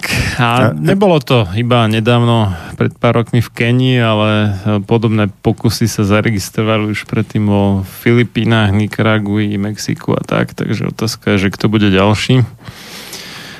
A je to otázne, hej, že či pod zámienkou očkovania nejakého blahodárneho sa nerobí niečo iné. Možno si niektorí spomínate, že pod zámienkou očkovania proti žltačke typu B bol odhalený a zlikvidovaný Usama bin Laden.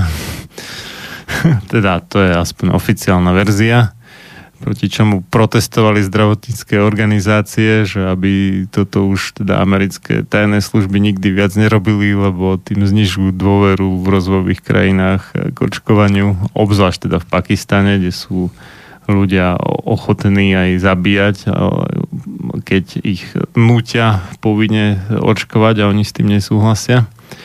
Tak, tak, no. Ešte e, k, tém, k tomu vplyvu očkovania e, e, štatistiky novorodeneckého tetanu teda e, vyzerajú impozantne, že za tých 30 rokov úžasne to kleslo a pripisuje sa to najmä očkovaniu. Hm. Ale keď ten pohľad rozšírime nielen na novorodencov, ale na umrtnosť detí do 5 rokov, napríklad v Etiópii vyhodnotili, že tú umrtnosť sa podarilo deti do 5 rokov znížiť vďaka zlepšeniu výživového statusu, čiže odstránenie podvýživy, e, zvýšenie pokrytia hygieny, sanitácie, prístup k vode, to, čo som hovoril, e, a nasadeniu orálneho rehydratačného roztoku, e, ktorý sa používa po hnačke na obnovenie teda rovnováhy tekutín v tele. Takže toto boli opatrenia, ktoré vysoko účinne prispeli k zníženiu detskej úmrtnosti v Etiópii. To, tu si môžeme v podstate zobrať ako taký príklad rozvojovej krajiny, Hm. kde sa tieto opatrenia rôzne presadzujú. A samotnú tetanovú vakcínu ohodnotili výskumníci, že jej vplyv na detskú úmrtnosť bola okolo 6% iba oproti týmto ostatným opatreniam. Takže ja si stále myslím to, čo som si myslel aj pred 20 rokmi, že namiesto zbierok na tetanové vakcíny, keď už, tak e, treba tých ľudí naučiť hygiene, treba im pomôcť e, v zásobovaní vodou a ďalšie takéto základné opatrenia, ktoré môžu zvýšiť ich kvalitu života a ich prežitie viacej než nejaká jedna vakcína proti jednému konkrétnemu ochoreniu. Nech, nech je to tetanus alebo niečo úplne iné. Hm. To je stále môj názor. Ale keď sme pri tých e, rozvojových krajinách, tak tam práve e, bol objavený ten záhadný fenomén prirodzenej odolnosti proti tetanu. No a e, skúmalo sa to najmä v začiatkom minulého storočia, potom trošku v 70. rokoch a e, tak ako sme vraveli, že, že tetanové klostridie sú prakticky všade. E, Darí sa im v, v črevách rôznych zvierat, dobytka, e, dokonca aj u ľudí sa vyskytujú, najmä v poľnohospodárskych oblastiach u rolníkov. Je možné preukázať, že e, ich stolica obsahuje tetanové klostridie. Pravdepodobne práve toto súvisí e, so vznikom prirodzenej odolnosti, ktorá u, u týchto úplne rozvojových krajín e, sa odhadovala, že ju má až niekedy vyššie aj 90% obyvateľstva. Ale Tam to bolo dosť rôzne, no. Niekde, niekde to bolo 10-15%, niekde skoro 100. A bola tam veľmi silná korelácia práve s tým socioekonomickým statusom. Čiže môžeme si to tak zjednodušene vysvetliť, že ľudia, ktorí e, väčšinu svojho času sa, sa hrabú v hline alebo sú v styku s hlinou a neumývajú si ruky a teda tú hlinu v malých dávkach e, zjedia dosť často, tak e, vlastne zanášajú si do trávecej sústavy aj tetanové klostridie, ktoré v črevách sú schopné e, klíčiť, aj produkovať svoj toxín. A možno práve týmto spôsobom e, sa imunitný systém týchto ľudí naučil proti tetanovému toxínu brániť. A ten efekt e, akoby ilustruje aj to, že v týchto krajinách je menší výskyt tetanu z hľadiska toho, že e, aká je tam zaočkovanosť. Keby sme e, naozaj brali očkovanie ako jedinú prevenciu tetanu, tak mali by mať podstatne vyšší výskyt tetanu, ako v skutočnosti majú pri tom ich spôsobe života. Mm-hmm. Ale zjavne tá prírodzená odolnosť u nich do celkom dobrej miery funguje. Ale u ľudí, ktorí majú vyššiu úroveň hygieny, umývajú si ruky pred jedlom, nežijú už e, v styku s pôdou, tak e, u nich je prirodzená odolnosť veľmi zriedkavá. To je tých možno 5-10%. Aj to sa možno týka práve tých, čo pracujú v polnohospodárstve a predsa len viacej sa aj nadýchajú toho prachu z tej pôdy, alebo ho prehltnú, alebo čokoľvek. Nie, niektoré deti jedia hlinu.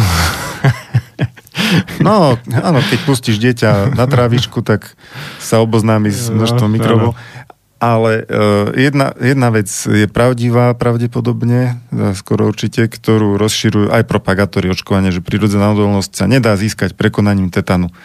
Tak áno, prekonaním tetanu ako ochorenia sa nezískava, lebo tie dávky toxínu, ktoré spôsobia ochorenie, sú mm. tak malé, že imunitný systém na ne nestihne zareagovať. A nie veľmi rýchlo akože výjdu z dosahu imunitného systému. V podstate Áno, z krvnej plazmy prejdú do nervového systému a tam, mm. už, tam už na ne žiadne imunitné bunky uh, nemajú dosah. Nemajú no. dosah. Takže existuje aj prirodzená odolnosť, a, ale týka sa hlavne teda veľmi zaostalých krajín. Nás už veľmi nie. Videl si nejaké štatistiky ako prirodzenej odolnosti voči tétanu z rozvinutých krajín? No veľ, veľmi málo je tých publikácií, hmm. ktoré sa vôbec venujú tejto téme, ale tam sa uvádzalo, ak si dobre spomínam, že naozaj jednotky percent, až povedzme hmm. 10 percent v kontraste s tým tie rozvojové Na druhú krajiny. stranu, že málo je neočkovaných v tých rozvinutých krajinách, no, čiže tam je to ťažko hľadať vôbec. Áno, a, a to je ale zase ďalšia zaujímavosť e, z hľadiska výskytu tetanu, že e, keď dáš dohromady tie štatistiky, napríklad zo Spojených štátov, lebo to je veľká krajina a majú veľké dáta, tak e, tam v rámci určitých kampaní zistili, že napríklad iba 30% seniorov malo ochranu hladinu protilátok proti tetanu. Možno boli kedysi očkovaní, ale už to jednoducho vyprchalo. Uh-huh. A keď e, odoberali krv ľuďom, ktorí prišli ako poúrazovo sa riešiť a v súvislosti s tetanom, tak im takisto vyhodnocovali a tiež 10 alebo 20% nemalo už ochranu hladinu protilátok. Uh-huh. E, inými slovami, tej Amerike boli desiatky miliónov ľudí, ktorí nemali ochranu hladinu protilátok proti tetanu a z niektorých štúdí vyplýva, že asi polovica tých e, ľudí nemala ani tých, čo dostali tetanu, že nemali dobre ošetrenú ani tú ranu. Mm-hmm.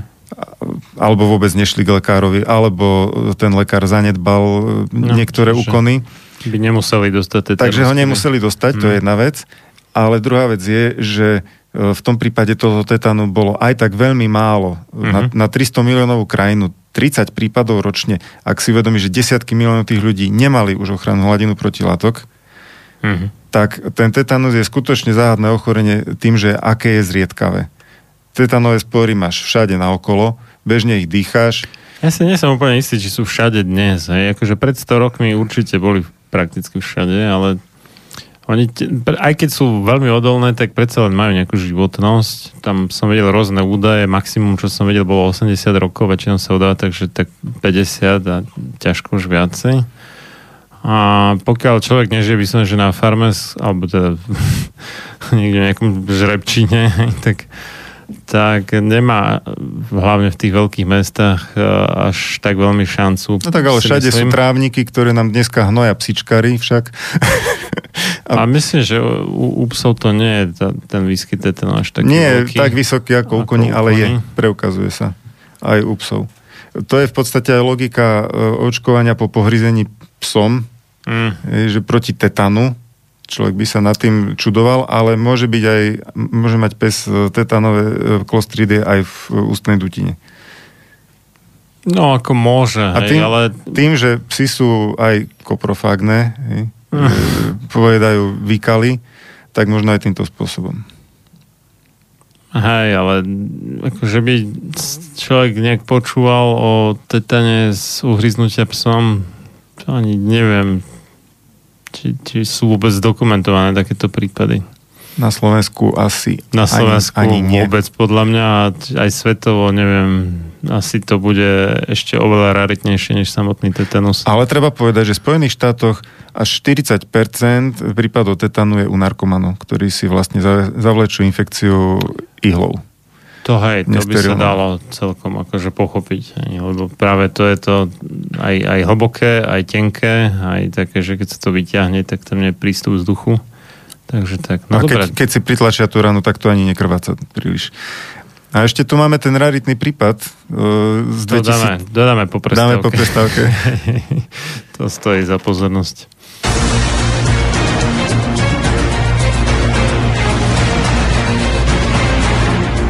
Sloboda slova je najzákladnejší pilier slobodnej vlády. Keď zbúrate túto oporu, ústava slobodnej spoločnosti stráca svoju platnosť a na jej ruinách vyrastá tyrania. Benjamin Franklin Máte naladený slobodný vysielač Banská Bystrica.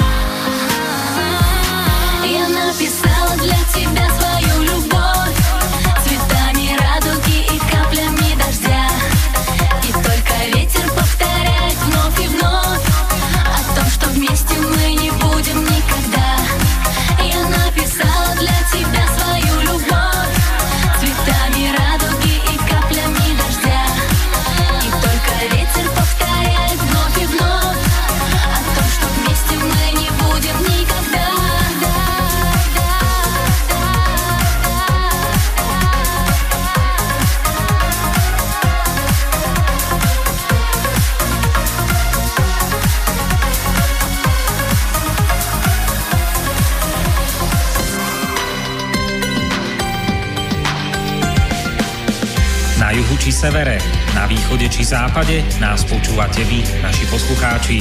Slobodný vysielač, váš rodinný spoločník.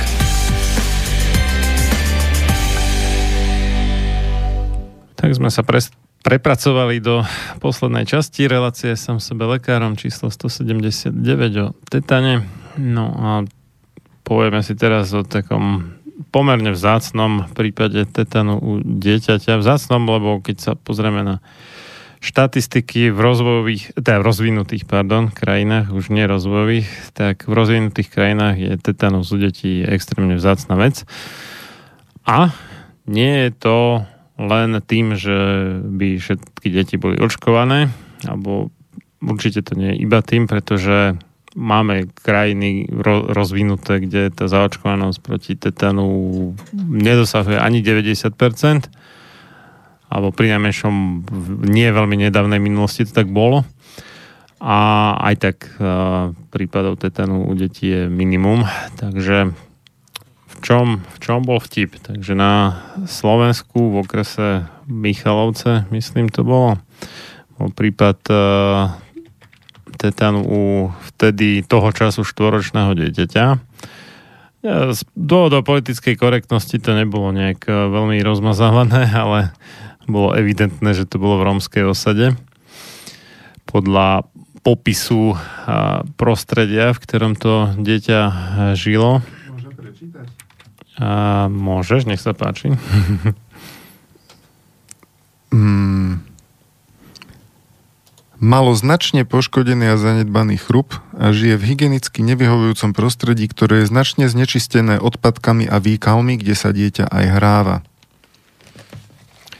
To je no, z oficiálnej áno. správy. Áno. Časť citátu. A, a zvyšok dopovie Marian. Takže posvetili sme si na to a od regionálneho úradu verejného zdravotníctva sídlu v Michalovciach sme si vyžiadali nejaké podrobnejšie informácie. No a tie znejú 2017 to bolo teda na jeseň. Čiže bolo zistené, že dieťa bolo hospitalizované dobre v Košiciach a tak ďalej oni si to teda dodatočne vyžiadali až, až tých košic e, to vyjadrenie. Dieťa bolo privezené matkou na detskú pohotovosť v Kráľovskom, Kráľovskom chomci a pre nezlepšený zdravotný stav bolo preložené letecky dokonca do detskej fakultnej nemocnice v Košiciach kvôli čomu? Lebo matka našla dieťa v posteli mm, celkovo stúhnuté, nevedelo ohnúť končatiny, chodiť, posadiť sa, neotačalo hlavu. Reagovalo na slovné podnety, bolo pri vedomí dezorientované, postanovalo a tak. No, dominovala rigidita, teda tá neohybnosť kostrového svalstva, bola prítomná spasticita mimických svalov, čiže krče lícných svalov, to je tá, tá typická, tá zaseknutá sanka, takéto veci. Trizmus žuvacieho svalstva, to je obdobne u tých svalov, čo sa používajú pri a, žúvaní. Vzhľadom k tomu, že dieťa bolo výrazne zanedbané a v anamnéze bol údaj, že dieťa nie je očkované, bolo vyslovené podozrenie na základe klinického obrazu na tetanus. A bolo indikované podanie antitetanického imunoglobulínu, čiže tie a, protilátky proti tetanu bez reakcie, čiže nepomohli. A pre laryngospazmus a progresiu respiračného zlyhávania, teda čoraz horšie sa dýchalo tomu dieťaťu a bolo nutné dieťa zaintubovať, čiže mu tam dali tú takú trubicu a, aby, a napojiť na umelú plúcnu ventiláciu. Boli mu extrahované, čiže vytrhnuté kariezne, teda skazené. skazené zuby, dokopy 8 kusov, ako potenciálne ložisko infekcie. No a v zlepšenom klinickom stave bolo preložené tak ďalej. No, toto už nie sú až tak zaujímavé informácie. Celkový zdravotný stav sa výrazne zlepšil, dieťa je čulé, hravé, chodí s pomocou, prospieva. No, no a podobne. Potom ho teda doočkovali, tak. No a v čom, v čom bol vtip? Takže ono sa hralo teda v prostredí plnom výkalov, malo skazené zuby, pravdepodobne v živote nevidelo zubnú kevku a v tých zhnitých zuboch zrejme malo teda nejaké ložisko tetanu z tých výkalov, medzi ktorými sa hralo. A keďže ten zub bol nejaký znitý, pokazený a tak a v zube, ako vieme, je aj nejaký nerv, vďaka ktorému cítime, keď je niečo špatné so zubami, tak sa ten tetanový toxín dostal evidentne priamo do nervovej sústavy tou najkračšou možnou cestou, rozhodne teda nie cez krvný obeh a keďže nie cez krvný obeh, tak ani podanie toho tetanového imunoglobulínu, teda protilátky, nebolo nič platné. A teda, a teraz to príde, ani očkovanie by nebolo nič platné, keby to dieťa aj očkované bolo. Akože teda predtým nebolo, ale ale no, a zaujímavé je, že naša dobrá známa, profesorka, doktorka medicíny Zuzana, je inak mimochodom blahoželáme k meninám, dnešným Krištúfková, čo to je na PhD a MPH, MPH, PHD, MPH, tak tvrdila, teraz už neviem presne Slovenskej kde. epidemiologickej a vakcinologickej spoločnosti. Áno, a ešte teda zo Slovenskej zdravotníckej univerzity tam pôsobí v Bratislave tak uh, neviem, či nie je dekanka, či prodekanka, či, či čo to tam je presne, uh, tak uh, tvrdila v nejakom médiu, už si neviem, neviem spomenúť kde, pravý opak, že, že no, že pozor, pozor, treba, netreba podceňovať očkovanie proti tetanu a tak, lebo aj nedávno sme mali prípad, hej, tamto na východe a dieťa teda vraj dobre reagovalo na podanie toho imunoglobulínu. A tu vidíme priamo zo správy RUZ Michalovce, že opak je pravdou. My si na pani profesorku vrelo spomíname v súvislosti s reláciou, do ktorej volala a hovorila, že liečba nejakého dieťaťa, a, ktoré malo pneumokokovú invazívnu, teda závažnú chorobu, vraj stála 40 miliónov eur čo sme neskôr zistili, že to je totálny, no teda ne, nám to bolo hneď podozrivé, ale neskôr sme dostali potvrdené od zdravotných poisťovní, že to je totálny nonsens. Maximálne sa to mohlo šplhať do radu pár desiatok tisíc, aj, aj to veľmi nepravdepodobne.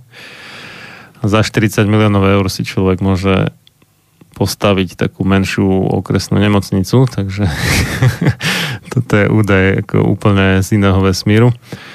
Takže len tak, akože keď budete niekde čítať nejaké zasvetené vyjadrenie tejto odborníčky, tak aby ste vedeli, že to treba brať s veľkou rezervou. No, každopádne fakty si treba overovať. Určite. A e, ešte už nemáme veľa času, ale e, stojí za to spomenúť, e, keď sme rozprávali o riešení profilaxie po nejakom zranení. Takže určite najdôležitejšie je dôkladné vyčistenie rany a dezinfekcia ak je tá rana taká, že sami ju nezvládate e, celú vyčistiť, tak sa nebojte ísť na chirurgiu a nechať to vyčistiť na chirurgii. Ja, čiže najprv teda umytie vodou tečúcou a potom peroxid vodíka alebo niečo s jodom, aby sa prípadné tetanové spory zničili. Ale aj, aj iné baktérie, nie len tetanové. Aj iné, samozrejme lebo risk, e, pri poranení je rizikom nielen tetanus, ktorý je mimoriadne vzácný, ale o mnoho častejšie môže nastať nejaká infekcia pri ľudí hmm. so, s oslabenou imunitou a tak ďalej môže prerásť v ťažké ochorenie, ťažké invazívne ochorenie, taká infekcia. Čiže dôkladné ošetrenie rady a e, kľudne aj na chirurgii. Chirurg má predsa len iné možnosti, iné vedomosti a iné nástroje, ako tú ranu očisti- vyčistiť. No a potom e, sa zvažujú rôzne tie profilaktické ďalšie zásahy, či už hotové imunoglobulíny, alebo e, preočkovanie u ľudí, ale ja by som povedal, že ideálne až po vyšetrení, či hladina protilátok je skutočne nižšia, než sa uvádza ako ochranná, e, ale to je na zvážení. Či priamo vakcína v danej situácii môže pomôcť, alebo, alebo ani až tak nie. A je ešte možnosť, o ktorej sa hovorí ešte menej, a to je profilaktické podávanie antibiotík. Antibiotika síce nemôžu e, zasiahnuť do činnosti tetanového toxínu, ale ak sa začnú podávať včas, mohli by zlikvidovať tetanové klostridie v rane skôr, než vyprodukujú e, významné množstvo toxínu. Najčastejšie sa za týmto účelom odporúča antibiotikum metronidazol. E, do určitej miery sú účinné aj penicilínové antibiotika, ale sú z tých štúdí, čo, čo to skúmali, tak vychádza, že sú jednak menej účinné a jednak môžu e, v prípade, že by predsa len došlo k tetanu, tak e, zhoršovať krče. Hmm. Takže metroninazol, spome- ak hovoríme o tejto možnosti profilaxie, že antibiotika, tak jednoznačne vedie v odporúčaniach metronidazol. E, ešte je tetanus tým sme vlastne začali. E, teraz už posluchači majú dosť rozsiahly obraz o tom, aby, aby chápali, že prečo proti tetanu neexistuje kolektívna imunita, a, a či už s očkovaním alebo bez očkovania je to úplne jedno. Ani prírodzená imunita proti tetanu, ktorá Jedine, existuje v rozvojových sa... krajinách, nemôže spôsobiť kolektívnu imunitu proti tetanu. Jedine, že by sa tí ľudia začali hrísť medzi sebou. Lenže vtip je v tom, že to očkovanie aj tak uh, nepredchádza nejakým infekciám baktériami. To absolútne nemožné, ale aj, aj keby teda, tak uh, protilátky z očkovania neútočia proti baktériám. Tie baktérie e, produkujú toxín, e, protilátky, či už z očkovania, alebo tie imunoglobulíny, čo sa injekčne podávajú, útočia na toxín a nie na baktérie. No. Čiže a, šírenie choroby nejakým spôsobom nemôžu ovplyvniť. V A, a šírenie choroby sa ani v podstate neexistuje z, z človeka chorého na tetanus, lebo to by niekto musel nabrať tetanové klostridie z jeho rany a pichnúť si ich do tela, alebo akým spôsobom by sa mohol preniesť ten tetanus z jedného na druhého, ťažko predstaviteľné. No tak tak ako toho psa, nie? že by č- jeden človek pohryzol druhého človeka. No ale to, to, že má niekto tetanus, neznamená, že má tetanové klostridie v ústach. On ich dostal... Nie, nie, on nemusí mať tetanus, ale môže ich mať v ústach, vieš. Takže... E, a, Ale ke, a, keby bol zaočkovaný, tak ich stále môže mať v tých ústach. To je to vtip. Môže ich mať, no. hej. A, a to, že, že klostridie žijú v našom životnom prostredí a sú to úplne bežné baktérie, tak môžete zaočkovať aj všetkých psov, aj konia, aj mačky, aj potkany, ale tie klostridie tam stále budú. a teda očkovanie absolútne nemôže predísť šíreniu tetanu. Môže maximálne potlačiť príznaky ochorenia v prípade, že e, sa klostridie dostanú do tela a produkujú svoj toxín. Takže žiadna kolektívna imunita hmm. a e, tým pádom aj vynúcovanie očkovania proti tetánu pod touto zámienkou je absolútne cestné, neodborné a možno by sme mohli povedať až hlúpe, alebo lživé, alebo aký výraz by bol preto najvhodnejší, e, lebo jednoducho tá vakcína takú schopnosť principiálne nemôže nikdy mať. A dalo by sa to jedine e, presadzovať pod to zamienkou, že brániť smrteľnému ochoreniu, ale len u toho očkovaného človeka, nie ako v rámci šírenia na iných ľudí.